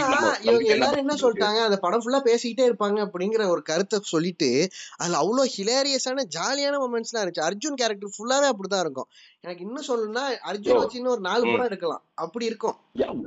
உட்கார்ந்து பேசிட்டே இருக்கிறது எவ்வளவு இன்ட்ரெஸ்டிங்கா எடுக்கலாம். திரும்பி அகைன் அகைன் பாலா சொல்றதுதான், திணையில வந்து உட்கார்ந்து பேசுறதையே வச்சு பத்து படம் எடுக்கலாம். அது மாதிரி எங்க எங்க வச்சு எடுக்கிறோங்கிறது மேட்டர் கிடையாது. இப்ப நான் ஒண்ணு சொல்றேன், பேசிக்கிட்டே இருக்கிறதுலாம் ஒரு பிரச்சனை. நான் ஒரு இவன் இவன் தான் ஒரு சூர்யா ஃபேனாலும் காப்பான்னு ஒரு படம் எதையோ வச்சு பறக்கலாம் விட்டாங்க, நல்லா இருந்துச்சா?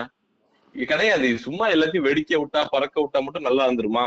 உட்கார்ந்து அவங்க லைக் எப்படி நம்மள வந்து கனெக்ட் பண்றாங்கிறதா மேட்ரு. அது வந்து எனக்கு வந்து நடந்துச்சு. அது வேணும்னே வந்து நான் குறை சொல்வேன், குத்தா சொல்வேன், பிடிக்காமையும் இருக்கலாம், அது ஓகே. இப்ப வந்து ஒரு படம் எல்லாருக்குமே பிடிக்கணும்னு அவசியமே கிடையாது. அதுதான் நான் இப்ப இதை சொல்ல வந்து முக்கியமா அந்த படத்தை பொறுத்த வரைக்கும் அது for me it was targeted for niche ஆடியன்ஸா நான் பாக்குறேன். அது அது மோஸ்ட்லி அந்த படம் ஓடிடில வந்து அந்த படம் இன்னும் வேற மாதிரி கன்சீவ் ஆயிருக்குமோ அப்படின்னு என்னுடைய. அந்த படம் ஓடிடில வரலையா? டைரக்ட் ஓடிடி தான் வந்துச்சு. இல்ல இல்ல அதெல்லாம் இல்ல. Oh okay. அப்புறம் தியேட்டர்ல வந்து ஒன்னு ஒன்றரை மாசம் கழிச்சு இதுக்கு வந்துச்சு ஓடிடிக்கு. அது maybe for an audience like ஒரு எப்படி ஒரு ஒரு எப்படி சொல்றது ஒரு பரதராஜன் வீடியோ பாக்குற ஒரு எப்படி ஒரு எப்படி சொல்றது ஒரு டிபேட் ஒரு டிபேட் ஒரு அந்த ஒரு ஜோன்ல இருக்கறவங்களுக்கான எடுக்கப்பட்ட படம். அதோட செட்டப்பே வந்து ஒரு நாடக செட்டப் இல்ல. அது எல்லாருக்குமே வந்து போய் உடனே ஹிட் ஆகுங்கிறது இல்ல. ஆனா அந்த ஒரு படத்தோடைய கேன்வாஸ் வந்து டிஃபரெண்டா. அது நான் இதை வந்து தப் இல்ல நல்லா இல்லைன்னு சொல்லல, அந்த கேன்வாஸ் எனக்கு டிஃபரெண்டா இருந்துச்சு. But it was still very much appealing and enjoyable for me. அது அப்படி இருந்துச்சுங்கிறனால அதுக்கு முன்னாடி சார் போட்டாங்கிற ஒரு ஒரு மாஸ்டர் பீஸ எடுத்த ஒரு நீ சொன்னதுதான் எந்த கேன்வாஸ் எந்த கேன்வாஸ் எடுத்துட்டு போறதுதான் மேட்ரு. இப்ப ரஞ்சித் வந்து சார்பட்டால் எடுத்துக்கிட்டது அவ்வளவு பெரிய கேன்வாஸ், அவங்க அதுல பெயிண்ட் அடிக்கிறாரு, அது வேற விஷயம். இப்ப இதுல எடுத்துக்கிட்ட கேன்வாஸ் இது வேற கேன்வாஸ், கொஞ்சம் இன்டிமேட்டான கேன்வாஸ். அதுல எப்படி அது வந்து okay, if it is not your cup of tea you can. நான் அதான் சொல்றேன், எனக்கு எப்படி இருக்குன்னா ஃபார் ஃபார் மீ ரஞ்சித்துக்கு வந்து கமர்ஷியல் படம் எடுக்க தெரியாம இல்ல, ஆனா அந்த கமர்ஷியல் படத்தை I will take it true to my script அப்படிங்கிற மாதிரி தான் எனக்கு படுது. நான் தேவையில்லாம அடுத்து அடுத்து வருது தங்கலான் வருது, நான் அடிச்சு சொல்றேன், விக்ரம்க்கு வந்து படமே ஓடல, ரஞ்சித்துக்குன்னா எடுக்க தெரியாதுன்னு சொன்னவங்க எல்லாம் வந்து அடிச்சு நொறுக்கிட்டு போகுது அந்த படம். நிறைய பேருக்கு காலா படம் பிடிக்காது, எனக்கு பிடிக்கல, உனக்கு செட் ஆகலன்னு நினைக்கிறேன். எனக்கு அந்த படம் மோர் தென் கபாலி, எனக்கு காலா பயங்கரமா ஒர்க் ஆனிச்சு. ஏன்னா எனக்கு கபாலி ரொம்ப ஒர்க் ஆனிச்சு, எனக்கு கபாலியும் பிடிச்சிருந்தது, பட் அதை விட பல மடங்கு அதிகமா எனக்கு காலா பிடிச்சிருந்தது. ஏன்னா அந்த படத்துல வந்து ஒரு ஒரு ஃபைட்டு வர்றதுக்கே அந்த அம்பரல்லா ஃபைட் இன்டர்வல்ல வரும், அதுக்கு முன்னாடி வரைக்கும் ரஜினி எங்கேயுமே பில்டப்பே இருக்காது. அந்த வேங்கம்மாவன் டயலாக்கே எப்படி இருக்கும்னா ரஜினி சொல்லிட்டு ஃபைட்டுக்கு போற மாதிரி இருக்கும், கடைசியில வந்து காப்பாத்துறது பையனா இருக்கும், அந்த இடத்துல ஃபைட்டே இருக்காது.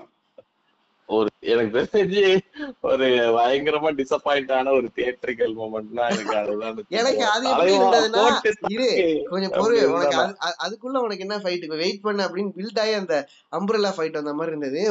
எனக்கு எப்படி இருக்குன்னா ஒரு ஃபிலிம் மேக்கர்னா இப்படிதான் படம் எடுக்கணும், அதை நான் எனக்கு பிடிச்ச மாதிரி எடுக்கணுங்கிறது வேற, பட் அவர் எப்படி எடுக்கணுங்கிறத வந்து நீ இப்படிதான் எடுக்கணும்னு சொல்றது வந்து எனக்கு என்னால அதை ஏத்துக்க முடியல. அதை நான் ஒரு வயலன்ஸா தான் பாக்குறேன். தப்புதான், கரெக்ட் தான். இப்போ ஓகே நம்ம ரஜினிக்கு வந்துட்டோம், நான் இது ஃபர்ஸ்ட் எடுத்தோம், நான் இது ஒண்ணு சொல்லிடுறேன். நம்ம நிறைய ரஜினியோட ரஜினி நம்ம யூஸ்வலாவே நம்ம வந்து ஒரு ஒரு லார்ஜ் தன் லைஃபா ஒரு ஒரு இந்த இதுல பவர் ரேஞ்சர்ஸ் அந்த பெருசு ஒண்ணு வரும்ல, அந்த அந்த பெரிய அதாவே நம்ம பார்த்தாச்சு. ஃபர்ஸ்ட் ஃபர்ஸ்ட் அந்த ஒரு சீன் நான் சொல்லிடுறேன், இந்த இந்த அவரோட பொண்ணு வந்து அப்பா அப்பான்னு கத்தும், அப்படி கன்னு எடுத்துட்டு இப்படி திரும்பி பார்ப்பாரு, சீக்ஸ் எல்லாம் ஆடும், அப்படியே கண்ணுல இருந்து லைட்டா தண்ணி வந்து இதா இருக்கும், அவர் சீக்ஸ் ஆடும், ஒரு மாதிரி ஒரு லுக் விடுவாரு. அது வந்து the best moment of Rajinikanth acting. கண்டிப்பா எனக்கு அது மாதிரி காலால ரெண்டு மொமெண்ட் இருக்கு. ஒண்ணு வந்து இந்த பழைய காதலி வீட்டுக்கு வருவாங்க, அப்ப கரண்ட் கட் ஆயிட்டு படார்னு வரும்னு வச்சுக்கோங்க, அப்ப வந்து பின்னாடி அந்த கண்ணம்மா பிஜிஎம் ஓடும், அப்ப ரஜினியோட ரியாக்ஷன் ஆல்மோஸ்ட் நீ சொன்ன அந்த யோகி மொமெண்ட் இருக்குல்ல கபாலில, அதோடய வேற மாதிரியான டைமென்ஷனா இது இருக்கும் காதலியை பாக்குற மொமெண்ட். அது ஒன்னும் ரெண்டாவது வந்து பொண்டாட்டிட்ட போயிட்டு ஐ லவ் யூ டி அப்படின்ட்டு, ஆமா அந்த பொண்டாட்டிட்ட போயிட்டு ஐ லவ் யூ டின்ட்டு கட்டி பிடிக்கிறது, அது ரெண்டும் எனக்கு அப்படி இருந்தது. அகைன் இன்னொன்னு ஒரு பிரில்லியன்டான ஆக்டிங் மொமெண்ட் அந்த ஜெயில குமார் யார் இவரு, அது வந்து எனக்கு அந்த மாதிரி ஒரு ரஜினி படத்தை நான் பார்த்ததே இல்லை. நான் வந்து எனக்கு சே எப்படி இருந்தாலும் இப்படி நடிக்கிற ஒருத்தரையாடா நீங்க வந்து வெறுமனே சும்மா அதை எப்படி சொல்ற சர்க்கஸ் காட்டுற ஒரு ஆக்டரா வச்சிருந்தீங்க, ஒரு ஒரு ஹீரோவா வச்சிருந்தீங்க. இப்படி வரும் இது வந்து இது வந்து ரஜினிகாந்த் நிறைய பேர் பண்ணிருக்காங்க, சாரி ரஞ்சித் மட்டும் பண்ணதுல நிறைய பேர் பண்ணிருக்காங்க. ரஞ்சித்தும் ரொம்ப பிரபலமா பண்ணிருக்காரு, ஏன்னா ஒரு புரோட்டாகனிஸ்ட் வல்னரபிளா கூட காட்டலாம், ரஜினிகாந்த் வந்து அளவு கூட செய்யலாம், உடஞ்சு கூட போகலாம், காலி வந்து என்னன்னு என்ன பண்றதுன்னு தெரியாம போயிட்டு ஒரு இடத்துல கூட ஒடுங்கலாம். அப்படிங்கிறது வந்து ஒரு ஹீரோவை நாட் ஜஸ்ட் ஒரு பெரிய மேட்சோவா அப்படி காட்டினாதான் ஹீரோ, மீசியை வச்சு முறுக்குனாதான் ஹீரோ அப்படின்னு இல்லாம ஒரு ரியல் லைஃப்க்கு பக்கத்துல கொண்டு வந்து வச்சதுல ரஞ்சித் வந்து ஒரு மாஸ்டர் கிராஃப்ட்மேன். அப்படி வைக்கிற ஹீரோவுமே வந்து பர்ஃபெக்டா இருக்கணும் தேவையில்லை, அவர் நீ ஐடியலைஸ் பண்ண தேவையில்லை, அவர் தான் இல்ல இல்ல அதான் நீ சொன்னதோட எக்ஸ்டென்ஷன் அதான்டா நான் சொல்றேன். அப்படியே காட்ட தேவையில்ல, அந்த ஹீரோவை ஒரு மனுஷனா இருந்தா போதும், அவன் சாவுற மனுஷன். நீ வந்து யாரையாவது ஐடலைஸ் பண்ணுனா டோன்ட் ஐடலைஸ் த ஹீரோ, தலைவனை வந்து நீ வந்து ஐடலைஸ் பண்ணாத, மூமெண்ட்டை வந்து நீ ப்ரையாரிட்டைஸ் பண்ணு. எக்ஸாக்ட்லி அப்படின்னு ஒரு ஒரு இதுவாதான் எனக்கு பட்டுச்சு. ஏன்னா எக்ஸாம்பிள் சொல்லணும்னா காலா காலாவோட கிளைமேக்ஸ் அதுதான் வச்சுக்கோங்க, ஹீரோ செத்துடுவாரு but the spirit of Kaala still லிவ்ஸ்ன்னு வச்சுக்கோ. எக்ஸாக்ட்லி அது ஆக்சுவலா பார்க்கும்போது மேபி கொஞ்சம் என்னடா அப்படின்னு இருக்கலாம், ஆனா இப்ப யோசிச்ச நைன் சைட் அதை பார்த்தா அது கரெக்ட்னு தோணுது, அது அதுதான் அப்படிதான் இருக்கணும் அப்படின்னு தான் தோணுது. அது அந்த கதைக்கு அதுதானே கரெக்ட். இப்போ ரஞ்சிதாவே தவறு செய்யக்கூடிய ஒரு மனுஷன் தானே, அதே ரஞ்சிதா ரீசெண்டா ஒரு இன்டர்வியூல சொன்னது, நான் யாரோ ஒரு ஒரு ஒரு ஃபீமேல்கிட்ட பேசிட்டு இருந்தேன், ஃப்ரெண்டோ யார்கிட்டயோ பேசிட்டு இருக்கும்போது அவங்க ஒரு நோட்டட் பர்சனாலிட்டி, அவங்கள்ட்ட நான் ஏதோ ஒரு வார்த்தையை தப்பா விட்டுட்டேன், அவங்க வந்து நீங்க இப்படி பேசுவீங்கன்னு எதிர்பார்க்கவே இல்லை, ஐ வாஸ் வெரி டிசப்பாயிண்டட்னு சொல்லிட்டு ரொம்ப வருத்தப்பட்டாங்க. நான் அப்புறம் நான் அந்த தப்பை வந்து நான் மன்னிப்பு கேட்டேன். ஸோ நானுமே இவால்வ் ஆகிற ஒரு மனுஷன் தான் அப்படிங்கிற ரஞ்சித்தை கிளியரா சொல்லியிருக்கிறார் இல்லையா. ஸோ அந்த இடத்துல தான் நான் ரஞ்சித்தை வந்து பயங்கரமாக கனெக்ட் பண்ணிக்கிறேன். மோர் தென் ஃபிலிம் மேக்கராக தாண்டி எனக்கு அந்த இடத்துல ரஞ்சித் வந்து, நான் பொதுவாக வந்து சினிமா நடிகர்களை வந்து அண்ணன் தம்பி அப்புறம் வந்து சூர்யா அண்ணா விஜய்ண்ணா அஜித்ண்ணான்னு சொல்கிற கேரக்டர் நான் கிடையாது. ஐ அட்மயர் அது ஒரு படம்னா நான் படமாக மட்டும் பார்த்துட்டு அதுலேருந்து வெளில வந்துடுவேன். அதை தாண்டி எனக்கு வந்து ஃபேனாக இருப்பேனே தவிர பட் நான் ஒரு டாக்ஸிக்காக ஒரு ஃபேனாக இருக்க விரும்ப மாட்டேன். அதனால தான் அண்ணா அண்ணி இதெல்லாம் எனக்கு பிடிக்காதுன்னு வச்சுக்கோ. அந்த இடத்துல வந்து எனக்கு ரஞ்சித் மாதிரி இதெல்லாம் எனக்கு பயங்கர இரிட்டேட் ஆகும். சூர்யா அண்ணா, கமல் அண்ணா, ரஜினி அண்ணா, எனக்கு இது மாதிரி பேசுறவங்களை பார்த்தாலே எனக்கு எனக்கு ஒரு மாதிரி அசிங்கமா இருக்கும். யாரா நீங்க? இதுக்கு போயிருக்கியா நீ? இதுக்கு போயிருக்கியா அந்த ஃபேன்ஸ் ஷோ? அதுக்கெல்லாம் போயிருக்கியா? போயிருக்கேன். அதுக்கெல்லாம் போகும்போதுதான் வந்து you will be bombarded with the பெரிய ஜாம்பிஸ். அவனுக்கு எல்லாமே வேற ஜோன்ல இருப்பானுங்க. உன்னை கூப்பிட்டு மைக்ல பேச சொல்லுவானுங்க, சூர்யா அண்ணாவை பத்தி பேசுன்னு பாருங்க. நான் அப்படியே தப்பிச்சு ஓட ஓடி போயிடுவேன். ஏன்டா சொல்றீங்க, சாவடிக்காதீங்கடா, நான் படம் பார்க்க வந்தேன்டா அப்படின்னு சொல்லிட்டு எனக்கு அப்படி உள்ளவங்களை பார்த்தா வந்து பயங்கரமா எனக்கு அவர்ஷன் ஆயிடும்னு வச்சுக்கேன். இந்த ஹீரோ ஹீரோயின்ஸ் எல்லாம் போயிட்டு குடும்பத்துல ஒருத்தனா பாக்குறது, நீ அவன் அவங்கள்ட்ட ஏதாவது நல்லது இருந்தா நீ எடுத்து அது மாதிரி பண்ணு, ஓகே. பட் சொந்தமா வீட்டுல இருக்கிற அண்ணன் தங்கச்சி எல்லாம் வந்து மதிக்கவே மாட்டான், அசிங்க அசிங்கமா திட்டுவான் அந்த பிள்ளைங்க. இப்ப ஃபேக்கா இருக்கிறது. இப்ப இன்ஸ் இவனுக்கு தலை இன்ஸ்பிரேஷன் அப்படின்னு சொல்லுவாங்க. எதுல இன்ஸ்பிரே எதுனால சொல்ற, என்ன இன்ஸ்பயர் பண்ணாருன்னு கேட்டா ஒருத்தவனிட்டையும் பதில் இருக்காது. அதனால அப்படி இருக்கிற நான் ஒரு கேரக்டர். நான் எனக்கு பர்சனலா வந்து நான் ரஞ்சித்தை வந்து அண்ணன் தான் ஐ ஐ ஸ்டில் கன்சிடர்னு வச்சுக்கோ. அது ஏன்னா because of how much he has made me to evolve as a man. அதுதான். ஏன்னா அது வரைக்கும் வந்து சினிமாவை வந்து நார்மலா சினிமானா என்ன காசு கொடுத்து பாக்குற ஒரு விஷயம் அப்படின்னு இருந்தேன். என்ன வந்து ரீசெண்டா ஒரு ஒரு மூணு நாலு வருஷமா என்ன வந்து பயங்கர சோசியலி அவேரா, நம்ம பேசுற வார்த்தை வந்து கரெக்டா இருக்கணும். ஏன்னா அதுக்கு முன்னாடி எல்லாம் வரைக்கும் நானுமே அப்படிதான் இருந்திருக்கேன்னு வச்சுக்கோ. தான் தோன்றித்தனமா யாரையும். நல்ல விஷயமா ஒன்னு எடுத்து கொடுத்த நான் அதை சொல்லிடுறேன். இப்ப நான் ஒருத்தவங்க என்னோட பெண் தோழிகிட்ட பேசிட்டு இருந்தேன். அவங்க சொன்னாங்க தேங்க்யூ ஃபார் இதை எடுத்து கொடுத்ததுக்கு.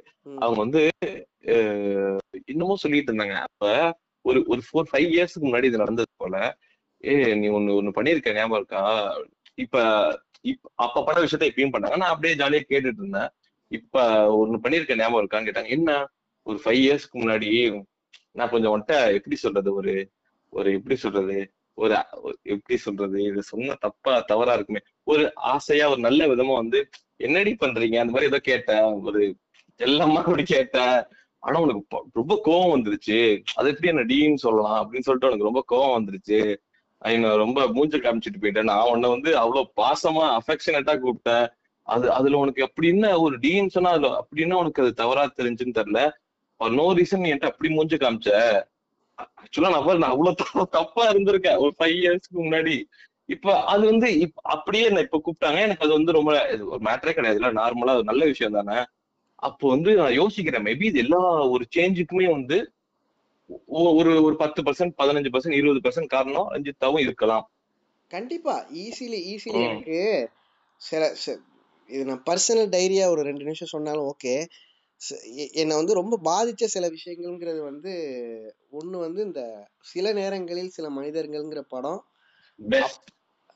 அப்புறம் அதுக்கப்புறம் அதுல வந்து அதுல இருக்க சேவ் பண்ணி வச்சுக்க, இன்னும் ஒரு பாட்காஸ்ட் பண்ணிடலாம். அதுல கண்டிப்பா பண்ணுவோம். அதுல இருக்கிற அசோக் செல்வன் கேரக்டர் தான் நான் வச்சுக்கேன் ரியல் லைஃப்ல. அப்படிதான் நான் இருந்தேன். ஸோ அதுவும் அதுக்கப்புறம் ரஞ்சித்தோட இந்த படங்கள் அப்புறம் பேசுற இன்டர்வியூஸ் அது இதெல்லாம் சிலது தனியா இருக்கும்போது நான் பார்க்கும்போது சம்டைம்ஸ் நீ தனியா இருக்கும்போது நார்மலா பாக்குற ஒரு விஷயம் கூட உனக்கு வேற மாதிரி ஒரு ஒரு டைமென்ஷனை திறந்து விடும். புரியுதா? அப்படி செஞ்ச விஷயங்கள் தான். இப்போ இப்போ நான் என்ன பண்ணுவேன், முன்னாடிலாம் தண்ணி இல்லை டயர்டாக இருக்கு அப்படின்னு வீட்டில் ஏதாவது கேட்டேன்னா அதிகாரமாக கேட்பேன். ஏ அதை எடுத்து கொடுங்க. பணிவிடை செய்கிற வீட்டில் இருக்கிற அம்மாவோ இல்லை தங்கச்சி யாராவது இருந்தாங்கன்னா இதை அயன் பண்ணு, அதை எடு, இதை எடுன்னு இப்பயும் கேட்குறேன்னு வச்சுக்கோங்க. பட் இப்போ எப்படி இருக்குன்னா அது வந்து எனக்கு ஒரு விஷயம் வேணும், எனக்காக அதை நீங்கள் செய்ய முடியுமா, தண்ணி எடுத்து தர முடியுமா அப்படின்னு நான் கேட்பேன். எடுத்து கொடுன்னு நான் கேட்க மாட்டேன். முடியுமா அப்படின்னு நான் கேட்பேன். முடியாதுன்னா நான் போயிட்டு நானே எடுத்துக்குவேன். முடிஞ்ச அளவுக்கு அதை நான் செய்யறது இல்லை. யார்ட்டையும் போயிட்டு அதை செய்ய செய்யணும்னு கேட்கறது இல்லை. கேட்டாலும் பணிவா கேட்கறேன்னு வச்சுக்கோ. ஒரு சின்ன விஷயத்துல நான் இதை சொல்றேன். ஒரு ஒரு கேரக்டராவே வந்து ஒரு பயங்கர ஆர்க் எனக்குள்ள எவால்வ் ஆனதுக்கு இந்த மாதிரி நான் வந்து நம்ம சொல்றதெல்லாம் வந்து ஒரு இன்சிடென்ட்டா தெரியலாம். ஆனா அது எல்லாமே ஒரு நீ சொல்றது ஒரு பாலிடிக்ஸ், நான் சொல்றது ஒரு பாலிடிக்ஸ். இப்ப நான் சொன்னது வந்து ஒரு பெரிய ஜெண்டர் பாலிடிக்ஸ். நான் வந்து ஒரு பையனை டீன்னு சொன்னா அது ஏதோ ஒரு டீன்னு சொல்றது வந்து ஒரு நமக்கு வந்து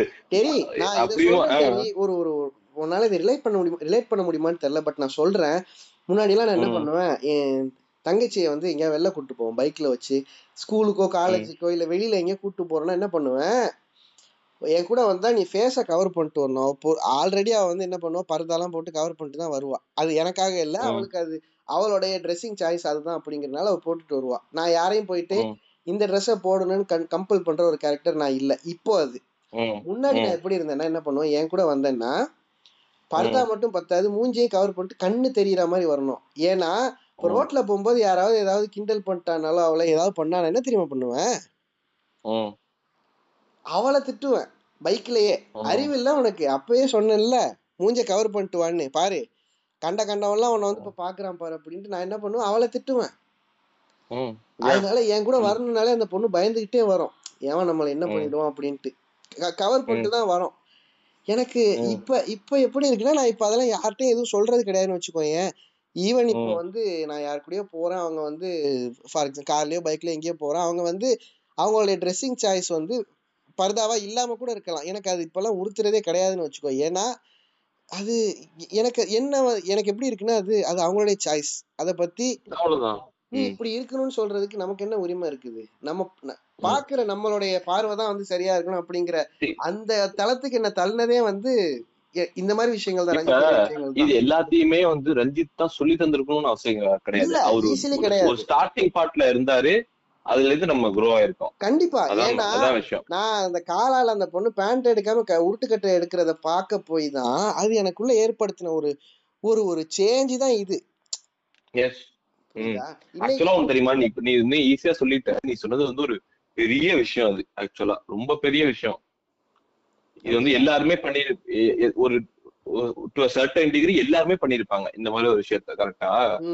சோ இது வந்து இந்த சேஞ்ச் வந்து ஒரு பெரிய சேஞ்ச் ஆச்சு. எங்க அம்மா என்னன்னா சமயத்துல எங்கயாவது கல்யாணத்துக்கு எங்கயாவது போறாங்கன்னு வச்சுக்கோங்க, மூஞ்சில கொஞ்சம் நல்லா பவுடர்லாம் அடிச்சிருப்பாங்க. நான் என்ன தெரியுமா பண்ணுவேன், அப்ப நான் காலேஜ் ஃபர்ஸ்ட் இயரோ செகண்ட் இயரோ படிக்கும்போது, மா உனக்கு வயசாயிடுச்சுல, உனக்கு இதெல்லாம் தேவையா, ஏன் இப்பெல்லாம் போற, நீ என்ன பண்ணு பழைய இந்த காட்டன் புடவை கட்டிட்டு என்ன பண்ணு மூஞ்சில மேக்கப் எல்லாம் போடக்கூடாது, மேக்கப்லாம் இல்ல அது பவுடர். அது அது கூட எனக்கு எப்படி இருக்குன்னா, அம்மா இல்ல எங்க வீட்டுல இருக்கிற பெண்கள்லாம் எப்படி இருக்குன்னா, அடுத்தவங்க வந்து நம்ம ராதா ரவி வந்து ஒரு இன்டர்வியூல சொல்லி செருப்படிவாங்க, இன்டர்வியூல ஒரு ஆடியோ லான்ச்ல சொல்லி செருப்படிவாங்க, பெண்கள்னா வந்து கும்பிடுற மாதிரி இருக்கணும், கூப்பிடுற மாதிரி இருக்க கூடாதுன்னு.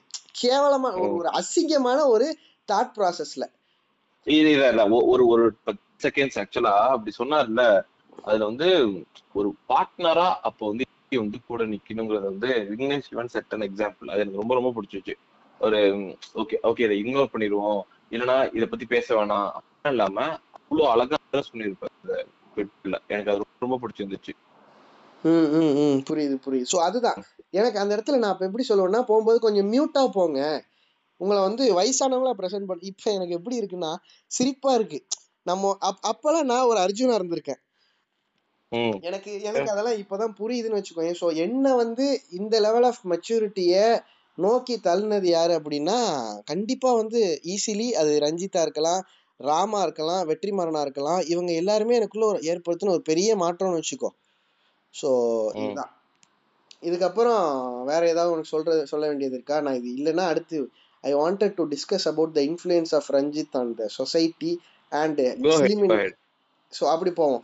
நிறைய சினிமா பற்றி பேசியாச்சு. இப்போ இப்படி சொசைட்டிலையும் சினிமாலையும் வந்து என்ன ஒரு ஒரு மாதிரியான சேஞ்ச் பண்ணியிருக்காருங்கிறத பேசணும். நீ நீ ஏன் சொல்லு, நீ என்ன நினைக்கிற? அதான் சொன்னா இப்போ ஒரு எல்லாருமே வந்து இப்போ ஒரு யாருமே படம் எடுக்கிறாவோ, ஒரு எக்ஸாம்பிள் எக்ஸ்ட்ரீம்கே நம்ம மோகன்ஜி படம் எடுக்கிறாங்கன்னா, இப்போ ஒரு பதினெட்டு வயசுல வந்து லவ் பண்ணுது, அது வந்து அத போய் ஹீரோ பிடிக்கிறானா, பிடிச்சிட்டு அவன் என்ன சொல்ல வைக்கிறானா ஹீரோவை வச்சு, சரிம்மா நீ விடு, நீ போயிட்டு வீட்டுல போய் படிக்கிற வேலையை பாரு, நீ போயிட்டு வேலைக்கு போ, வேலைக்கு போனா நீ வேலைக்கு போயிட்டு நீ உன்னை ஃபினான்சியலி ஸ்டேபிளா வச்சுக்க, நான் வீட்டுல பேச வைக்கிறேன் அப்படின்னு ஒரு மோகன்ஜியே சொல்ல வைக்கிற இடத்துக்கு தள்ளிட்டு போகுதுன்னா, அதுக்கு அந்த எக்ஸ்ட்ரீம்க்கு அதுக்கப்புறம் என்ன பண்றது, சட்டம் நம்மளுக்கு சாதகம் என்ன பண்றது. அதாவது அவனுக்குள்ள ஒரு குரூரம் இருக்கு ஓகேவா, ஸ்டில் நம்ம வந்து வேற வழி இல்ல, ஒரு கம்பல்ஷன்ல இங்க இந்த ரஞ்சித் மாதிரி அதெல்லாம் இருந்து தொலைகிறானுங்க, வேற வழி இல்ல, இப்படி சொல்லி தொலைஞ்சிருவோன்னு ஒருத்தனை வந்து சரியான இடத்துக்கு தள்ளுறது இருக்குல்ல, அது யாரு அந்த எக்ஸ்ட்ரீம்ல இருக்க மோகன்ஜிய மாதிரி ஒரு ஆளை வந்து அந்த இடத்துக்கு தள்ளுறது இருக்குல்ல, அப்ப நம்ம ரியலைஸ் பண்ணிக்க வேண்டியதான் அது எவ்வளவு பெரிய இம்பாக்ட் ரஞ்சித் இருக்குது அப்படின்னு சொல்லிட்டு. புரியுது புரியுது. நான் இன்னும் சில விஷயங்கள் என்ன பாக்குறேன் அப்படின்னா, இப்போ இந்த எஜமான் மாதிரியான படங்கள்லாம் இருக்குன்னு வச்சுக்கோங்க. எஜமான், சின்ன கவுண்டர், அப்புறம் வந்து காலடி மண்ணை எடுத்து நெத்தியில போட்டு வச்சோம், அதேதான். இது மாதிரி விஷயங்கள்லாம் எந்த வித ஒரு சலனமும் இல்லாம அந்த கொள்ளப்பட்டது. ஆமா, அந்த சமூகத்து மக்கள் பாக்குறது மட்டும் இல்ல, இப்போ ஒரு ஒரு ஒரு பாயா இப்ப எங்க வீட்டுல கொண்டு போய் பாக்குறாங்கன்னு வச்சுக்கோங்க. ஆக்சுவலா அவங்களுக்கு அது ஒரு உறுத்தணும்ல, இது என்னது ஒரு மனுஷன் நடந்து போறான் அவனோட மண் மண் எடுத்து வந்து ஒருத்தன் தலையில வச்சுக்கிறான்னா இது என்ன, அவங்களுக்கு உறுத்தணும்ல. யாருக்குமே எந்த வித சலனமும் இல்லாம இந்த மாதிரி விஷயங்களை நார்மலைஸ் பண்ண நம்ம சொசைட்டில இன்னைக்கு வந்து நீ வந்து ஒரு ஒரு ஆம்பளையா இருந்தா இதை பண்றா அப்படின்னு கூட ஒரு டைலாக் எழுதுறதுக்கு இன்னைக்கு யோசிக்க வைக்கிற ஒரு ஒரு இடத்துக்கு தான் வந்து ரஞ்சித் ஹாஸ் அந்த இடத்துக்கு தள்ளி இருக்காருன்னு நான் நினைக்கிறேன். இன்னொன்னு என்னன்னா, இது நீ அடிக்கடி பார்க்கலாம், நேத்து கூட சொல்லியிருந்தோம், ரஞ்சித்தோடைய சோசியல் மீடியா கமெண்ட் செக்ஷன்ல நீ போய் பார்த்தனா உனக்கு எப்படி இருக்குன்னா, முன்னாடி எல்லாம் எப்படின்னா ரஞ்சித்தை பார்த்து ஏளனமா பார்த்த எல்லாருமே இப்ப எப்படி இருக்குன்னா வயிறு எறிகிறாங்க, நீ எல்லாம் இதெல்லாம் பண்ணாடா. சோ அது அதை நான் எப்படி பாக்குறேன்னா, உன்னைய வந்து ரசிக்கிறேன், அதேதான் அதேதான் சாவுடா கதறத நான் பார்த்து ரசிக்கிறேன். ரஞ்சித் அதேதான், ரஞ்சித்தே தான் சொல்றேன் எனக்கு ஜாலியா இருக்கு இப்படி பண்றவங்களா, நான் வந்து இதுதான் பண்ணுவேன் அப்படிங்கிற லெவல்ல. இப்போ நீ யோசிச்சு பாரு, எத்தனை ஹீரோ ஒரு படத்துல வந்து இப்படி சொல்லி நீ பாத்திருக்க. மெட்ராஸ் படத்துடைய ஆரம்பத்துல அந்த ஹீரோ, நேத்து இதை பார்த்தேன் இதுலயோ ஃபேஸ்புக்லயோ, என்னன்னா காளி, அந்த படத்துடைய ஹீரோ காளி கார்த்தி சொல்றாரு, அவருடைய ஃபர்ஸ்ட் டைம் எனக்கு இப்படிதான் ஆரம்பிக்கும், இன்னைக்கு லைஃப் இன்னைக்கு மச்சான் ஜாலியா கேர் ஃப்ரீயா சந்தோஷமா இருந்துட்டு போயிடணும் இப்படின்னு சொல்ற Kaali, end of the movie மெட்ராஸ்ல வந்து பேசுற டைலாக் என்னன்னா, மனுஷனை மனுஷன் மதிக்கிறதுக்கும் சமூக பிரச்சனையை அணுகிறதுக்கும் வெறும் கல்வி மட்டும் போதாது, கல்வியோட அரசியலும் பகுத்தறிவும் தேவை, அதை படிக்கலாமா அப்படின்ட்டு அந்த குழந்தைங்கள்ட்ட பாடம் எடுக்கிற ஒருத்தனா மாறுறது மாதிரியான ஒரு ஒரு காட்சின்னு வச்சுக்கோங்க. ஆக்சுவலா இது கார்த்தி வேணான்னு சொல்றான், குழந்தைங்கள்ட்ட போய் இத சொல்வாங்களாங்க என்னங்க நீங்க சொல்றீங்க, என்ன சொல்றீங்க அந்த குழந்தைங்க வந்து தியேட்டர்ல இருக்காங்க. யா அதேதான் அதேதான். இத நான் ஏன் பாக்குறேன்னா, இன்னைக்கு எங்க வீட்டுல வந்து இந்த டிஸ்கஷன் நடந்தது, ஒரு கால்ல வீட்டுல பேசிட்டு இருக்காங்க, அப்ப கேக்குறாங்க எங்க அம்மா, எங்க அம்மாட்ட அந்த கால்ல பேசுறவங்க கேக்குறாங்க, நீங்க வந்து டேஷ் சமூகமா அப்படின்னு கேக்கும்போது எங்க அம்மா ஆமா நாங்க வந்து டேஷ் சமூகம் அப்படிங்கிறாங்க. அப்ப எனக்கு கோபம் வந்துருச்சு, நான் நான் வந்து அந்த கால் முடிஞ்சதுக்கு அப்புறம் எங்க அம்மாட்ட சொன்னேம்மா, இதுக்கு மேல உன்கிட்ட அவங்களுக்கு என்ன அவேர்னஸ் இருக்குன்னா, யாராவது நம்ம கிட்ட கேட்கறாங்கன்னா ஆமா நம்ம இதுதான் அப்படின்னு சொல்லணுங்கிறது அவங்களுடைய அவேர்னஸ். நான் சொன்ன அம்மாட்ட இதுக்கப்புறம் இதுக்கு மேல யாராவது உங்ககிட்ட கேட்டாமா மனுஷன் சொல்லுமா, ஈவன் தான் அதுல அவங்களுக்கு எந்த பெருமையும் இல்லை அப்படின்னா அவங்களுக்கு எப்படி இருக்குன்னா நம்ம இதுதானே சொல்றதுனால என்ன வந்துச்சு அந்த லெவல்ல அவங்க இருக்கிறாங்க அப்படின்னா, நான் அவங்கள்ட்ட போயிட்டு நீ சொன்னேன் இதுக்கு மேல இந்த கேள்வி உன்ட்ட யார் கேட்டாலும் என்ன சொல்லணும், அதெல்லாம் நாங்க பாக்குறது இல்ல, ஸோ எங்ககிட்ட இந்த கேள்வி கேட்டீங்கன்னா நான் மனுஷன்னு சொல்லுமா, இந்த இதுதான் உன்னுடைய பதிலாக இருக்கணும் அப்படின்னு நான் சொன்னேன். எங்கள் அம்மாவுக்கு புரிஞ்சது அதுக்கப்புறம், ஏன்னா இங்கே பிறக்கும்போது யாருமே வந்து நான் இது நான் அதுன்னு நான் வரல, இது இது எல்லாருக்கும் எப்படி சொல்றது ஆச்சரியமாக இருக்கலாம், முஸ்லீம் அல்லாதவர்கள் கேட்டா ஓ இவங்க வந்து இதெல்லாம் பார்ப்பாங்களா அப்படின்னு சொல்லிட்டு, நான் இன்னைக்கு நடந்த ஒரு சம்பவத்தை தான் சொல்றேன், நான் சொல்ற எதுவுமே பாட்காஸ்டுக்காக கிரியேட் பண்ணி சொல்றேன். இதுக்கு வந்து நானும் சாட்சி நானும் சாட்சி ஏன்னா அந்த மாதிரி விஷயங்கள்லாம் நடந்துட்டுதான் இருக்கு, அவன் இடத்துல நானும் பாத்திருக்கேன். சோ நீ ஆமா நீ எங்க வீட்டுல இது இது மாதிரி மத்த கான்வர்சேஷன் நடக்கிற நீ பாத்திருக்க வாய்ப்பு இருக்கு. சோ அதுக்காக தான் நான் சொல்றேன், இது எல்லாமே எங்க இருந்து வருது, இது மோர் தென் ரிலீஜியன். நான் எப்படி பாக்குறேன் அப்படின்னா, ஒரு ஒரு குறிப்பிட்ட ஒரு ஒரு ஒரு சாரார் நம்ம இந்தியன் சமூகத்துல வந்து ஏற்படுத்தி வச்ச இந்த ஏற்றத்தாழ்வு அது ஒவ்வொரு ரிலீஜியன்ல இருக்கிறவங்களுக்கு ஒவ்வொரு மாதிரி போயிட்டு ரிசீவ் ஆயிருக்குன்னு வச்சுக்கோங்க. கிரேடட் இன்இக்வாலிட்டி அவ்வளவுதான் அவ்வளவுதான். ஸோ அதை வந்து பயங்கரமா உடைச்ச ஒரு கேரக்டரை தான் நான் வந்து ரஞ்சித்தை பாக்குறேன். ஏன்னா நான் காலா ஒரு படமா பார்க்கல, காலாவுடைய கிளைமேக்ஸ் இருக்குல்ல, அது அது என்னை பொறுத்த வரைக்கும் என்னன்னா ஒரு பக்கம் வந்து பூஜை, ஆமா ஸ்டேட்மெண்ட் ஈஸிலி, ஒரு பக்கம் என்னன்னா பூஜை நடந்துட்டு இருக்கும் அந்த வில்ல ஹரிதாதாவுடைய வீட்டுல.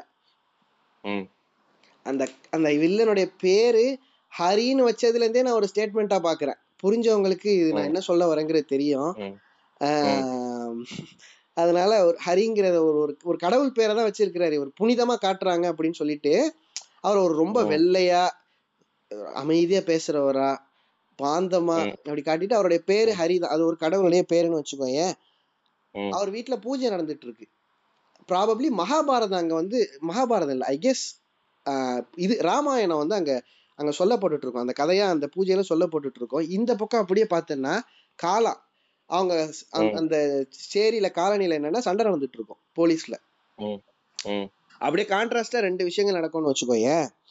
அதுல யார் நல்லவன் யார் கெட்டவங்கிறத பாக்குறவங்களுடைய அந்த பார்வைக்கே விட்டுருவாரு. இதெல்லாம் நான் ஒரு படமாவே நான் பார்க்க மாட்டேன். எனக்கு எனக்கு அது எப்படி இருந்துச்சுன்னா ஒரு ஒரு பயங்கர ரெவலேஷனா இருந்தது. சோ இந்த battle between right and wrong, right and wrong தானே. சோ இதெல்லாம் தான் நான் சொல்றேன், ஒரு ஒரு ஃபிலிம் மேக்கரா ரஞ்சித் இன்னைக்கு எந்த லெவலுக்கு வளர்ந்துருக்காரு அப்படிங்கறது. என் படம் ஃபார் எக்ஸாம்பிள் ரஞ்சித்தோடைய படம் எனக்கு பிடிச்சிருக்கு பிடிக்கலங்கிறதெல்லாம் தாண்டி நீ வந்து என்னுடைய இருப்ப என்னோட பிரசன்ஸை நீ அக்னாலஜி பண்ணியே ஆகணும்டா. அது அந்த இடத்துக்கு வந்தாச்சு. இப்ப ஒரு அது சார்பட்டாங்கிறது வந்து ஒரு கிளியர் டிக்ளரேஷன் ஆஃப் இதுக்கு மேல நான் வந்து ஐ அம் ஹியர் டு ஸ்டேங்கிறது தான். அவ்வளவுதான். நீ உனக்கு என்ன பிடிக்குதோ பிடிக்கலையோ நான் இங்கதான் இருப்பேன். அதுதான் வந்து நான் நான் ரஞ்சிதா பார்த்தேன். அததான் நான் வந்து அகெயின் அண்ட் அகெயின் இந்த மாடர்ன் டே கண்டெம்பரரி டேரக்டர்ஸ்லாம் வந்து ஃபார் எக்ஸாம்பிள் அனுராக், மிஷ்கின், வெற்றிமாறன்லாம் அடிக்கடி ரீட்ரேட் பண்றது ரஞ்சித் ஏற்படுத்தின தாக்கம் என்னன்னா நீ எப்படி வேணாலும் இருந்துக்கோ, நீ லெப்ட்ல இரு, ரைட் விங்ல இரு, நீ ஜாதி வெறியனா இரு, நீ சமத்துவம் பேசுறவனா இரு, ஆனா நீ ஏதாவது ஒரு ஸ்டாண்ட் எடுத்துதான் ஆகணும். இத வந்து டைரக்டர்ஸ்குள்ளேயே கொண்டு வந்தது யாருன்னா ரஞ்சித் தான். இன்னைக்கு வந்து நான் ஃபார் எக்ஸாம்பிள் ஒரு ஹீரோ உங்கள்கிட்ட போயிட்டு இது ஒரு ஒரு ஜாதிய பிரச்சனை நடக்குது அப்படின்னு ஒரு ஒருத்தவங்க கருத்து கேட்கறாங்கன்னு வச்சுக்கோ, இல்லைங்க இத பத்தி நான் பேச விரும்பல அப்படின்னு சொல்லிட்டு அந்த ஹீரோ நழுவுறாருன்னு வச்சுக்கோ, அவருடைய இமேஜ் இன்னைக்கு என்ன ஆகுது அப்படிங்கிறது தான் இன்னைக்கு ஒரு ஒரு விஷயம். இந்த நிலைமையை கொண்டு வந்தது ஈஸிலி ரஞ்சித் தான். எஸ், எல்லாருமே ஃபர்ஸ்ட்ல ஈஸியா நம்ம ரஜினிகாந்த் சொல்லுவார்ல நிறைய நோ கமெண்ட்ஸ் நோ கமெண்ட்ஸ். ஆமா, இன்னைக்கு அப்படிலாம் யாருமே இருக்க முடியாது. இன்னைக்கு உன்னோட ஸ்டாண்ட் என்னங்கறத நீ சொல்லணும். சொல்லல அப்படின்னா இன்னைக்கு ஒரு ஒரு பிக் சங்க் ஆஃப் பீப்புள் வந்து தே ஆர் நோட்டீசிங் யூ, நீங்க என்ன பண்றீங்க அப்படிங்கறத வந்து அவங்க பயங்கரமா நோட்டீஸ் பண்றாங்க. அதனாலதான் தூத்துக்குடியில ஒரு பையன் போயிட்டு நம்ம தலைவர்கிட்ட கேட்டது, நீங்க யாரு அப்படின்னதுக்கு நான் தான்ப்பா ரஜினி அப்படின்னதுன்னு வச்சுக்கோங்க. இந்த நிலைமையை கொண்டு வந்தது ஈஸிலி ஃபார் மீ வந்து ரஞ்சித் தான். ஓகே, அதான் சொல்லணும்னு நினைச்சேன். வேற வேற என்ன நீ நினைக்கிற? எனக்கு படத்தை பத்தி பேசணும்னா பேசிக்கிட்டே போலாம், பட் ஆனா எனக்கு இப்போதைக்கு இருக்கு ரஞ்சித் பத்தி எனக்கு என்ன இருக்குன்னா வெயிட்டிங் ஃபார் தங்கலான். இப்ப இப்ப ஆக்சுவலா நான் சொல்றேன், இப்ப கேஜிஎஃப் பத்தின கதை தான் அது. கேஜிஎஃப்ஏ வந்து ஆக்சுவலா வந்து அது ஒரு அது எல்லாராலையும் வந்து இப்படி கன்சியூம் பண்ணப்பட்டதுன்னா இட்ஸ் ரொம்ப பெரிய ஒரு எப்படி சொல்றது ஒரு கிராண்ட் ஆக்ஷன் மாஸ் அந்த மாதிரி தானே இதானுச்சு. ஆக்சுவலா அந்த படம் என்னன்னா ஒரு எப்படி சொல்றது கம்மியா காசு கம்மியா கூலி கொடுக்குறதுக்காக ஒருத்தவன் எக்ஸ்ப்ளாய்டேஷனுக்காக ஒருத்தவன் ஸ்டாண்ட் அப் பண்றது தான் அந்த கதை. பட் ஆனா அது அப்படிதான் எடுத்துருந்தாங்க, நல்லாதான் எடுத்திருந்தாங்க, அது அதை குறை சொல்லல. பட் ஆனா அது எப்படி கன்சியூம் பண்ணப்பட்டதுங்கிறது வேற மாதிரி, அது அதை பேக்கேஜ் பண்ண விதமும் வேற மாதிரி பண்ணாங்க. அண்ட் அதுதான் வந்து அந்த படத்தோட வேர்ல்டுக்கு அந்த படத்தோட பிசினஸுக்கு அவங்க greater good of the business of the film அவங்க பண்ணாங்க. பட் ஆனா இது ப்ராப்பரா அந்த நீ சொன்னால அந்த உழைப்பு சுரண்டல் அந்த மேட்டரை ப்ராப்பரா அட்ரஸ் பண்ணி அதை வந்து ஒரு சரியான படமா வரப்போகுதுங்கிறது வந்து எனக்கு பெரிய எக்ஸ்பெக்டேஷன் இருக்கு. அந்த படம் இப்போ விக்ரம் வந்து அந்த படத்துல விளாண்டுருவாருங்கிற எனக்கு பெரிய எக்ஸ்பெக்டேஷன் இருக்கு. அதுக்குதான் நான் வெயிட் பண்ணிட்டு இருக்கேன். அடுத்து அடுத்து வந்து அண்டு ஒரு தவளையாக அடுத்து சுப்பியாவை வைத்து ஏதோ ஒரு படம் பண்ண போறதா சொல்லிட்டு இருக்கேன். அந்த படத்தை வந்து ஆமா அந்த படத்துக்கு கான்வேடு போஸ்டர்லாம் அதுக்குள்ள போட்டிருந்தானுங்க நம்ம எங்க தவளைங்க. அது வந்து சீக்கிரம் எடுப்பாருன்னு அது இதுவே இதுவே என்னது எனக்கு அது பல குமுறல் இருக்கு. சால்பட்டாவே வந்து சூர்யா பண்ண வேண்டியதா நிறைய இடத்துல அனௌன்ஸ் எல்லாம் பண்ணி அது வந்து தவறி போய் விட்டது. அது வந்து அடுத்த படமாச்சு வெயிட்டிங். நான் அப்புறம் அந்த இம்பாக்டா நான் திரும்ப ஒரு விஷயத்த என்ன பாக்குறேன்னா இந்த பெரியாரிசம், அதாவது இந்த சிவப்பு கருப்பு நீலம் இந்த மூணையுமே வந்து வெறும் கலரா பாத்துக்கிட்டு இருந்த ஒருத்தன் தான் நானும். பெரியார் அம்பேத்கர் கலரா பாத்துங்கிறத விட வெறுப்பா பார்த்ததுலாவும் இருக்கு. ஆமா அம்மா கருத்து பேசிட்டே இருக்கிறானுங்க. ரிசர்வேஷன் ரிசர்வே ஐயோ இத பேசாம விட்டா இந்த வீடியோக்கே குத்தமா போயிடும். ரிசர்வேஷன் எல்லாருமே சொல்றது நானும் சொல்லியிருக்கேன். நாங்களே அதெல்லாம் பாக்காமதான் இருக்கோம், நீ சும்மா கத்தி கத்தி எங்களை வந்து கடுப்பேத்தாத அப்படிங்கறது வந்து நானும் ஒரு ஃபைவ் இயர்ஸ் பேசல. இதான் ஒரு பெரிய ரிஸ்க், முக்கியமான விஷயம். எதையாவது மிஸ் பண்ணிட வாய்ப்பு இருக்கு. நல்ல வேளை ஞாபகம் வந்துச்சு. எக்ஸாக்ட்லி இது வந்து நானும் சொல்லியிருக்கேன். அண்ட் ஆனா ஒரு அந்த இடத்துல இருந்து ஒரு வர ஒருத்தவனோட வாய்ஸ் வந்து ஆடாதான் இருக்கும். அது வந்து அது இட் மே பி வந்து ஒரு ஹார்ட் டு ஃபாலோ, பட் ஆனா அது நீ கேட்டுதான் ஆகணும் அப்படிங்கிறது வந்து அது ரீசெண்டா வந்து வெற்றிமாறன் முதல்ல சொல்லியிருந்தாரு. அந்த அது ரொம்ப ரொம்ப உண்மையும் கூட. ஏன்னா அவன் தான் அங்க பட்டவன், இங்க வந்து அவன் தான் அந்த இடத்துல நின்று அந்த ரியாலிட்டிய பார்த்தவன். அவன் வாய்ஸ் அவன் அந்த வழியை அவன் பேசுறப்ப அது கொஞ்சம் சவுண்டா தான் இருக்கும். அதை கேட்டுதான் ஆகணும். அதை கேட்டாதான் அட்லீஸ்ட் ஒரு ஒரு ஸ்டெப் முன்னாடியாச்சும் எடுத்து உனக்கு நீ பண்ண ஒரு தப்ப அவன் நீ இப்ப தப்பு பண்ணிருக்கேன்னு சொல்றதே உனக்கு கேட்க வலி வலிக்குதுன்னா அத அனுபவம் வாங்குனா அவனுக்கு எவ்வளவு வலிச்சிருக்கான். அதேதான் அதேதான் அந்த இடத்துலதான் எனக்கு என்ன புரிஞ்சதுன்னா ரிசர்வேஷன்ங்கிறது அவங்களுக்கு மட்டும் இல்லடா எனக்கும் சேர்த்துதான், அந்த ஆள் உனக்கும் சேர்த்துதான் கத்திக்கிட்டு இருக்கான் அப்படிங்கிறது. எனக்கு அது வரைக்குமே எனக்கு ரிசர்வேஷன்ங்கிறது பெருசா எந்த நாலேஜும் இல்லாத ஒருத்தனா தான் நானும் இருந்தேன். நம்ம ஏழாம் அறிவு படத்துல நம்ம சூரிய அக்கா பேசுவாங்க ரிசர்வேஷன், அப்புறம் வேற என்னடா ரெக்கமெண்டேஷன், இதெல்லாம் இருக்கிறதுனாலதான் நம்ம ஊர்க்காரங்க எல்லாம் அமெரிக்காவுக்கு போறாங்க அப்படின்ட்டு. அதெல்லாம் கிடையாது. சீரியஸா சீரியஸா புரியல எனக்கு சூர்யா வந்து எப்படி அந்த மாதிரி டயலாக் வச்சுட்டு அவன் எனக்கு என்னமோ தெரியல போதான். திரும்பி திரும்பி ரீட்ரேட்டிங் திரும்பி திரும்பி திரும்பி திரும்பி ரீட்ரேட்டிங் எ பாயிண்ட் தட் நீ வந்து ஒரு ஒருத்தவன் ஒரு ஒரு ஐ ஒரு ஐடியா ஒரு ஐடியல் வந்து அது வந்து நீங்க ஃபாலோ பண்றதுல பிரயோஜனமே கிடையாது. இட் இஸ் ஐடியாலஜி தட் மேட்டர்ஸ்ங்கிறது தான் வந்து கண்டிப்பா திரும்ப திரும்ப ரியலைஸ் பண்ற விஷயம். இப்ப ரிசர்வேஷன் வேண்டாம் வேண்டாங்கிற மக்களையே எங்களுக்கும் ரிசர்வேஷன் வேணும், இடபிள்யூஎஸ் எங்களுக்கு கொடுங்க பத்து சதவீதம் அப்படின்னு போராடி இப்ப பெரிய பெரிய போராட்டங்கள்லாம் பண்ணி ரிசர்வேஷன்ங்கிறது தேவைதான் அப்படின்னு சொல்ல வச்ச. இப்ப நம்ம இங்க நம்ம வெளியே பேசுறத வந்து கொஞ்சம் இந்த ஃபிலிம் இதுல பேசுவோமே. ஃபார் எக்ஸாம்பிள் வச்சுக்கோ, நீ இந்த கோயம்புத்தூர் பேசுறோம்ல இந்த இது காலடி மண்ணை எடுத்து இந்த தீயில போட்டு வச்சோம், அதை நம்ம ஜாலியா கொண்டாடல. நம்ம இல்லடா நான் உனக்கு முன்னாடி நான் கால் மேல கால் போட்டு ஈக்குவலா உனக்கு ஈக்குவலா உட்காருவேண்டா அப்படின்னு ஆக்சுவலா தப்பா ஒண்ணு சொல்லியிருக்காங்க. தப்பா ஒண்ணு சொல்லியிருக்காங்க அதை செலிப்ரேட் பண்ணிருக்கோம். இங்க ரொம்ப சரியா ஒண்ணு சொல்லியிருக்காங்க. இது உறுத்துதுன்னா அந்த அளவுக்கு எல்லாம் கரெக்டா இருக்கும். கண்டிப்பா கண்டிப்பா. அதனால இந்த இந்த மாதிரி விஷயங்கள்லாம் அது அதே ஹரிதாதா வீட்டுல நம்ம காலா போவார் போகும்போது அந்த பொண்ணை வந்து ஹரிதாதாவுடைய பேத்தி தாத்தாட்ட காலில் விழுந்து பிளெஸ்ஸிங் வாங்கிக்கவா அப்படின்னு சொல்ற மாதிரி இருக்கும். அப்போ அந்த பொண்ணுகிட்ட ஹரிதாதா அகைன் சொல்லுவார் கை கொடுமா, காலில் எல்லாம் விழ வேணாம் கை கொடுத்தா போதும் அப்படிம்பார். ஸோ அதை தானே again and again and again என்னுடைய ஒவ்வொரு ஆக்டிவிட்டியுமே நான் ஒரு ஸ்டேட்மெண்ட்டாக மாத்துறேன்டா, நான் மூச்சு விடுறதையும் ஒரு ஸ்டேட்மெண்ட்டாக மாத்துறேன்டா அப்படின்னு ஒருத்தன் வந்து ஒரு லிவிங் ஸ்டேட்மெண்ட்டாக இருக்க முடியும் அப்படின்னா எனக்கு தெரிஞ்சு அவ்வளோ ஒரு மனுஷன் இருக்க முடியுமா அப்படின்னு இப்படி யோசிச்சு பாரு. ரஞ்சித்தோட சீட்ல இருக்கிறது வந்து ரொம்ப ரொம்ப கஷ்டம். நீங்க ஏதாவது ரஞ்சித் ஒரு சின்ன தப்பு பண்ணா மத்தவங்களோடு நம்மளே அடிப்போம் ஃபர்ஸ்ட், ஓகேவா? ரொம்ப கஷ்டம் அதெல்லாம். அதனால ரஞ்சித்தா இருக்கிறது ஒண்ணு அவ்வளவு ஈஸிலாம் இல்ல. இவங்க நினைச்சிட்டு இருக்கிறாங்க இவனுக்கு என்னப்பா இந்த தலித் மக்களுடைய சப்போர்ட்டை வச்சுட்டு இருந்தாலும் படத்தை எல்லாம் அவனுங்க இவனு எல்லாரும் வந்து சம்படிச்சிருவானுங்க அப்படின்னு. அதெல்லாம் ஒண்ணும் கிடையாது. இங்க ரஞ்சித்துக்கு அவங்க சமூகத்தை சார்ந்த மக்களுடைய சப்போர்ட் எப்படி இருக்கோ அதை விட பல மடங்கு மல்டி ஃபோல்டு வந்து நியூட்ரல் ஆடியன்ஸ்னு ஒரு மிகப்பெரிய ஹிடன் ஆடியன்ஸ் இருக்கு. அதுதான் வந்து ரஞ்சித்தை இன்னைக்கு வரைக்கும் அடுத்தடுத்து போறதுக்கு உந்தி தள்ளிக்கிட்டு இருக்குன்னு வச்சுக்கோங்க. அதை இப்போ நான் அதை பேசும்போது ஒரு முக்கியமான விஷயம் பேசி, எனக்கு இதுதான் கடைசியாக ஒரு விஷயம் பேசணும்னு நினைக்கிறேன். நீலம் சோஷியல்னு சொல்லிட்டு இந்த யூடியூப்ல நிறையா இருக்குது. அதில் பெரியாரை பற்றி, அம்பேத்கரை பற்றி, இதெல்லாம் நிறைய, அதை வந்து எப்படின்னா போரிங்காக இல்லாமல் முன்னாடிலாம் வந்து நிறைய இந்த ஷார்ட் ஃபிலிம் மாதிரி இப்படிலாம் வரும்னு வச்சுக்கோங்க. அதில் வந்து முக்கியமானது இந்த யோகி அந்த பேருங்கிற அந்த ஷார்ட் ஃபிலிம் ரொம்ப சூப்பராக இருக்கும். ஒரு பெரியாரிசம் பேசுகிற ஒருத்தனாக இருந்தாலும், முற்போக்கு சிந்தனை உள்ள ஒருத்தனாக இருந்தாலும், அவனும் வந்து ஒரு பொண்ணு அப்படிங்கிற விஷயத்துக்கு வரும்போது அவன் அவன் எப்படி நடந்துக்கிறாங்கிறது அவ்வளோ பியூட்டிஃபுல்லாக அதில் கேப்சர் பண்ணியிருப்பாங்க. அந்த மாதிரி ஒரு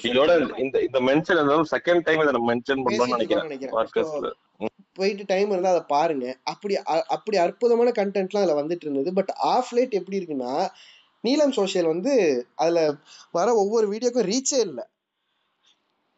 அறநூறு அறநூறு வியூ, எழுநூறு வியூ, அதில் வர கண்டென்ட்டும் பெருசாக இன்ட்ரெஸ்டிங்காக எதுவுமே இல்லைன்னு வச்சுக்கேன். ஸோ எனக்கு எப்படி இருக்குன்னா, ஒரு ப்ராப்பராக ஒரு ஒரு கிரியேட்டிவ் ஹெட் அந்த நீலம் சோஷியலுக்கு போட்டு அவங்கள ஸ்பியர் ஹெட் பண்ண வச்சு அதை ரெசரக்ட் பண்ணி இந்த மாதிரி நல்ல கண்டென்ட் வந்துட்டு இருந்த சேனல் அது. ஸோ அது ஒரு பயங்கரமான மீடியம் யூடியூபுங்கிறது.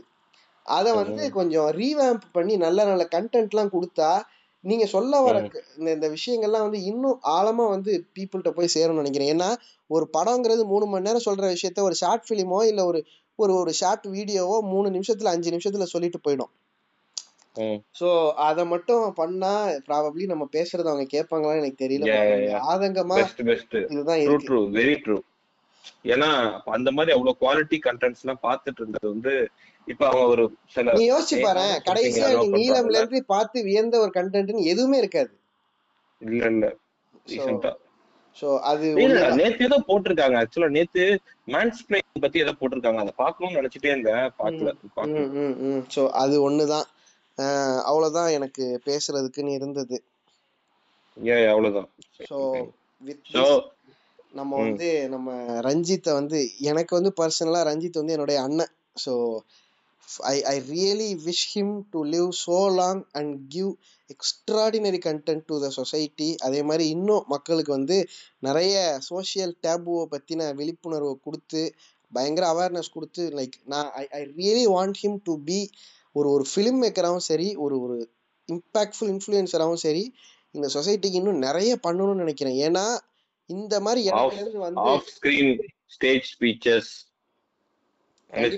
கண்டிப்பா கண்டிப்பா ஏன்னா இந்த மாதிரி இடத்துல இருந்து ஒருத்தன் வந்து அந்த ஒரு ஒரு எப்படி சொல்றது, நான் நான் டாக்டர் அம்பேத்கருடைய வழியை நான் பின்பற்றுறேன், நான் அம்பேத்கருடைய ஸ்டூடெண்ட் அப்படின்னு சொல்லிட்டு ஒருத்தன் வந்து ஒரு பயங்கரமான சம்பவம் அடுத்தடுத்து அடுத்தடுத்து பண்ணிக்கிட்டே இருக்கும்போது automatically the preachings of Baba Sahib Baba Baba Sahib Ambedkar வந்து மக்களுக்கு போய் சேரும் அப்படின்னு நினைக்கிறேன். ஸோ ஏன்னா அதுக்கு முன்னாடி வரைக்கும் டாக்டர் அம்பேத்கர்னு ஒரு படமே இருக்குது, மம்முட்டி நடித்த ஒரு சூப்பரான படம். அது வந்து போராக இருக்கும், இதெல்லாம் எவன் பார்ப்பான் அப்படின்னு நினச்சிட்டு இருந்தேன். அது ஆக்சுவலாக சூப்பரான படம்னு வச்சுக்கோ, பயங்கரமாக இருக்கும். மம்முட்டி வந்து அம்பேத்கராகவே வாழ்ந்த படம் அது. அந்த படத்தை நான் ஒரு மூணு நாலு தடவை பார்த்துட்டேன், பயங்கரமான படம் அது. ஸோ இந்த மாதிரியான விஷயங்களை நோக்கி மக்களை பயங்கரமாக உந்தித்த என்ன என்ன தளத்துல யூடியூப்ல இருக்கு யூடியூப்ல இருக்கு அம்பேத்கர் மூவின்னு அடிச்சனா வர தமிழ்லயே இருக்கு. ஓகே, உனக்கு அது அது பார்த்ததுக்கு அப்புறம் வந்து அம்பேத்கர் நினைச்சாலே உனக்கு மம்முட்டி தான் ஞாபகம் வரும். Movie movie recommendation, short film recommendation எல்லாம் பண்ணியாச்சு. ஆமா, அது போர்லாம் கிடையாது, ஜாலியான படமா இருக்கும். சோ இந்த மாதிரி கண்டென்ட்டை நோக்கி மக்களை உந்தி தள்ளுறது அம் ரஞ்சித் மாதிரியான இன்ஃப்ளூயன்சர்ஸோடைய வாழ்க்கையா தான் இருக்கும். So I really wish him to face his remaining life as a statement. அதுவாக தான் இருக்கணும்னு விஷ் பண்ணுறேன். So again happy birthday Ranjith அண்ணா. ஸோ அவ்வளோதான், வேற என்ன முடிச்சுக்கலாமா? யா முடிச்சுக்கலாம். ஸோ ஆக்சுவலாக நடுவு நடுவில் கட் ஆகுது, இங்கே ரொம்ப ஒஸ்ட்டாக இருக்கு ஜியோ. என்ன என்ன சரி பண்ண தெரில, இதை முடிச்சுட்டு வாய்ஸை போட்டு கேட்டு கேட்கணும் கேட்டு என்ன ஜியோ.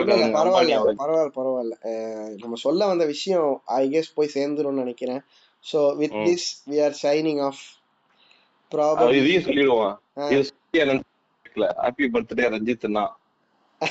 நீ சொல்றியா? ஓகே, ஆமா ரஞ்சித்னா. ஆமா, so with this we are signing off. We'll see you very soon on something else.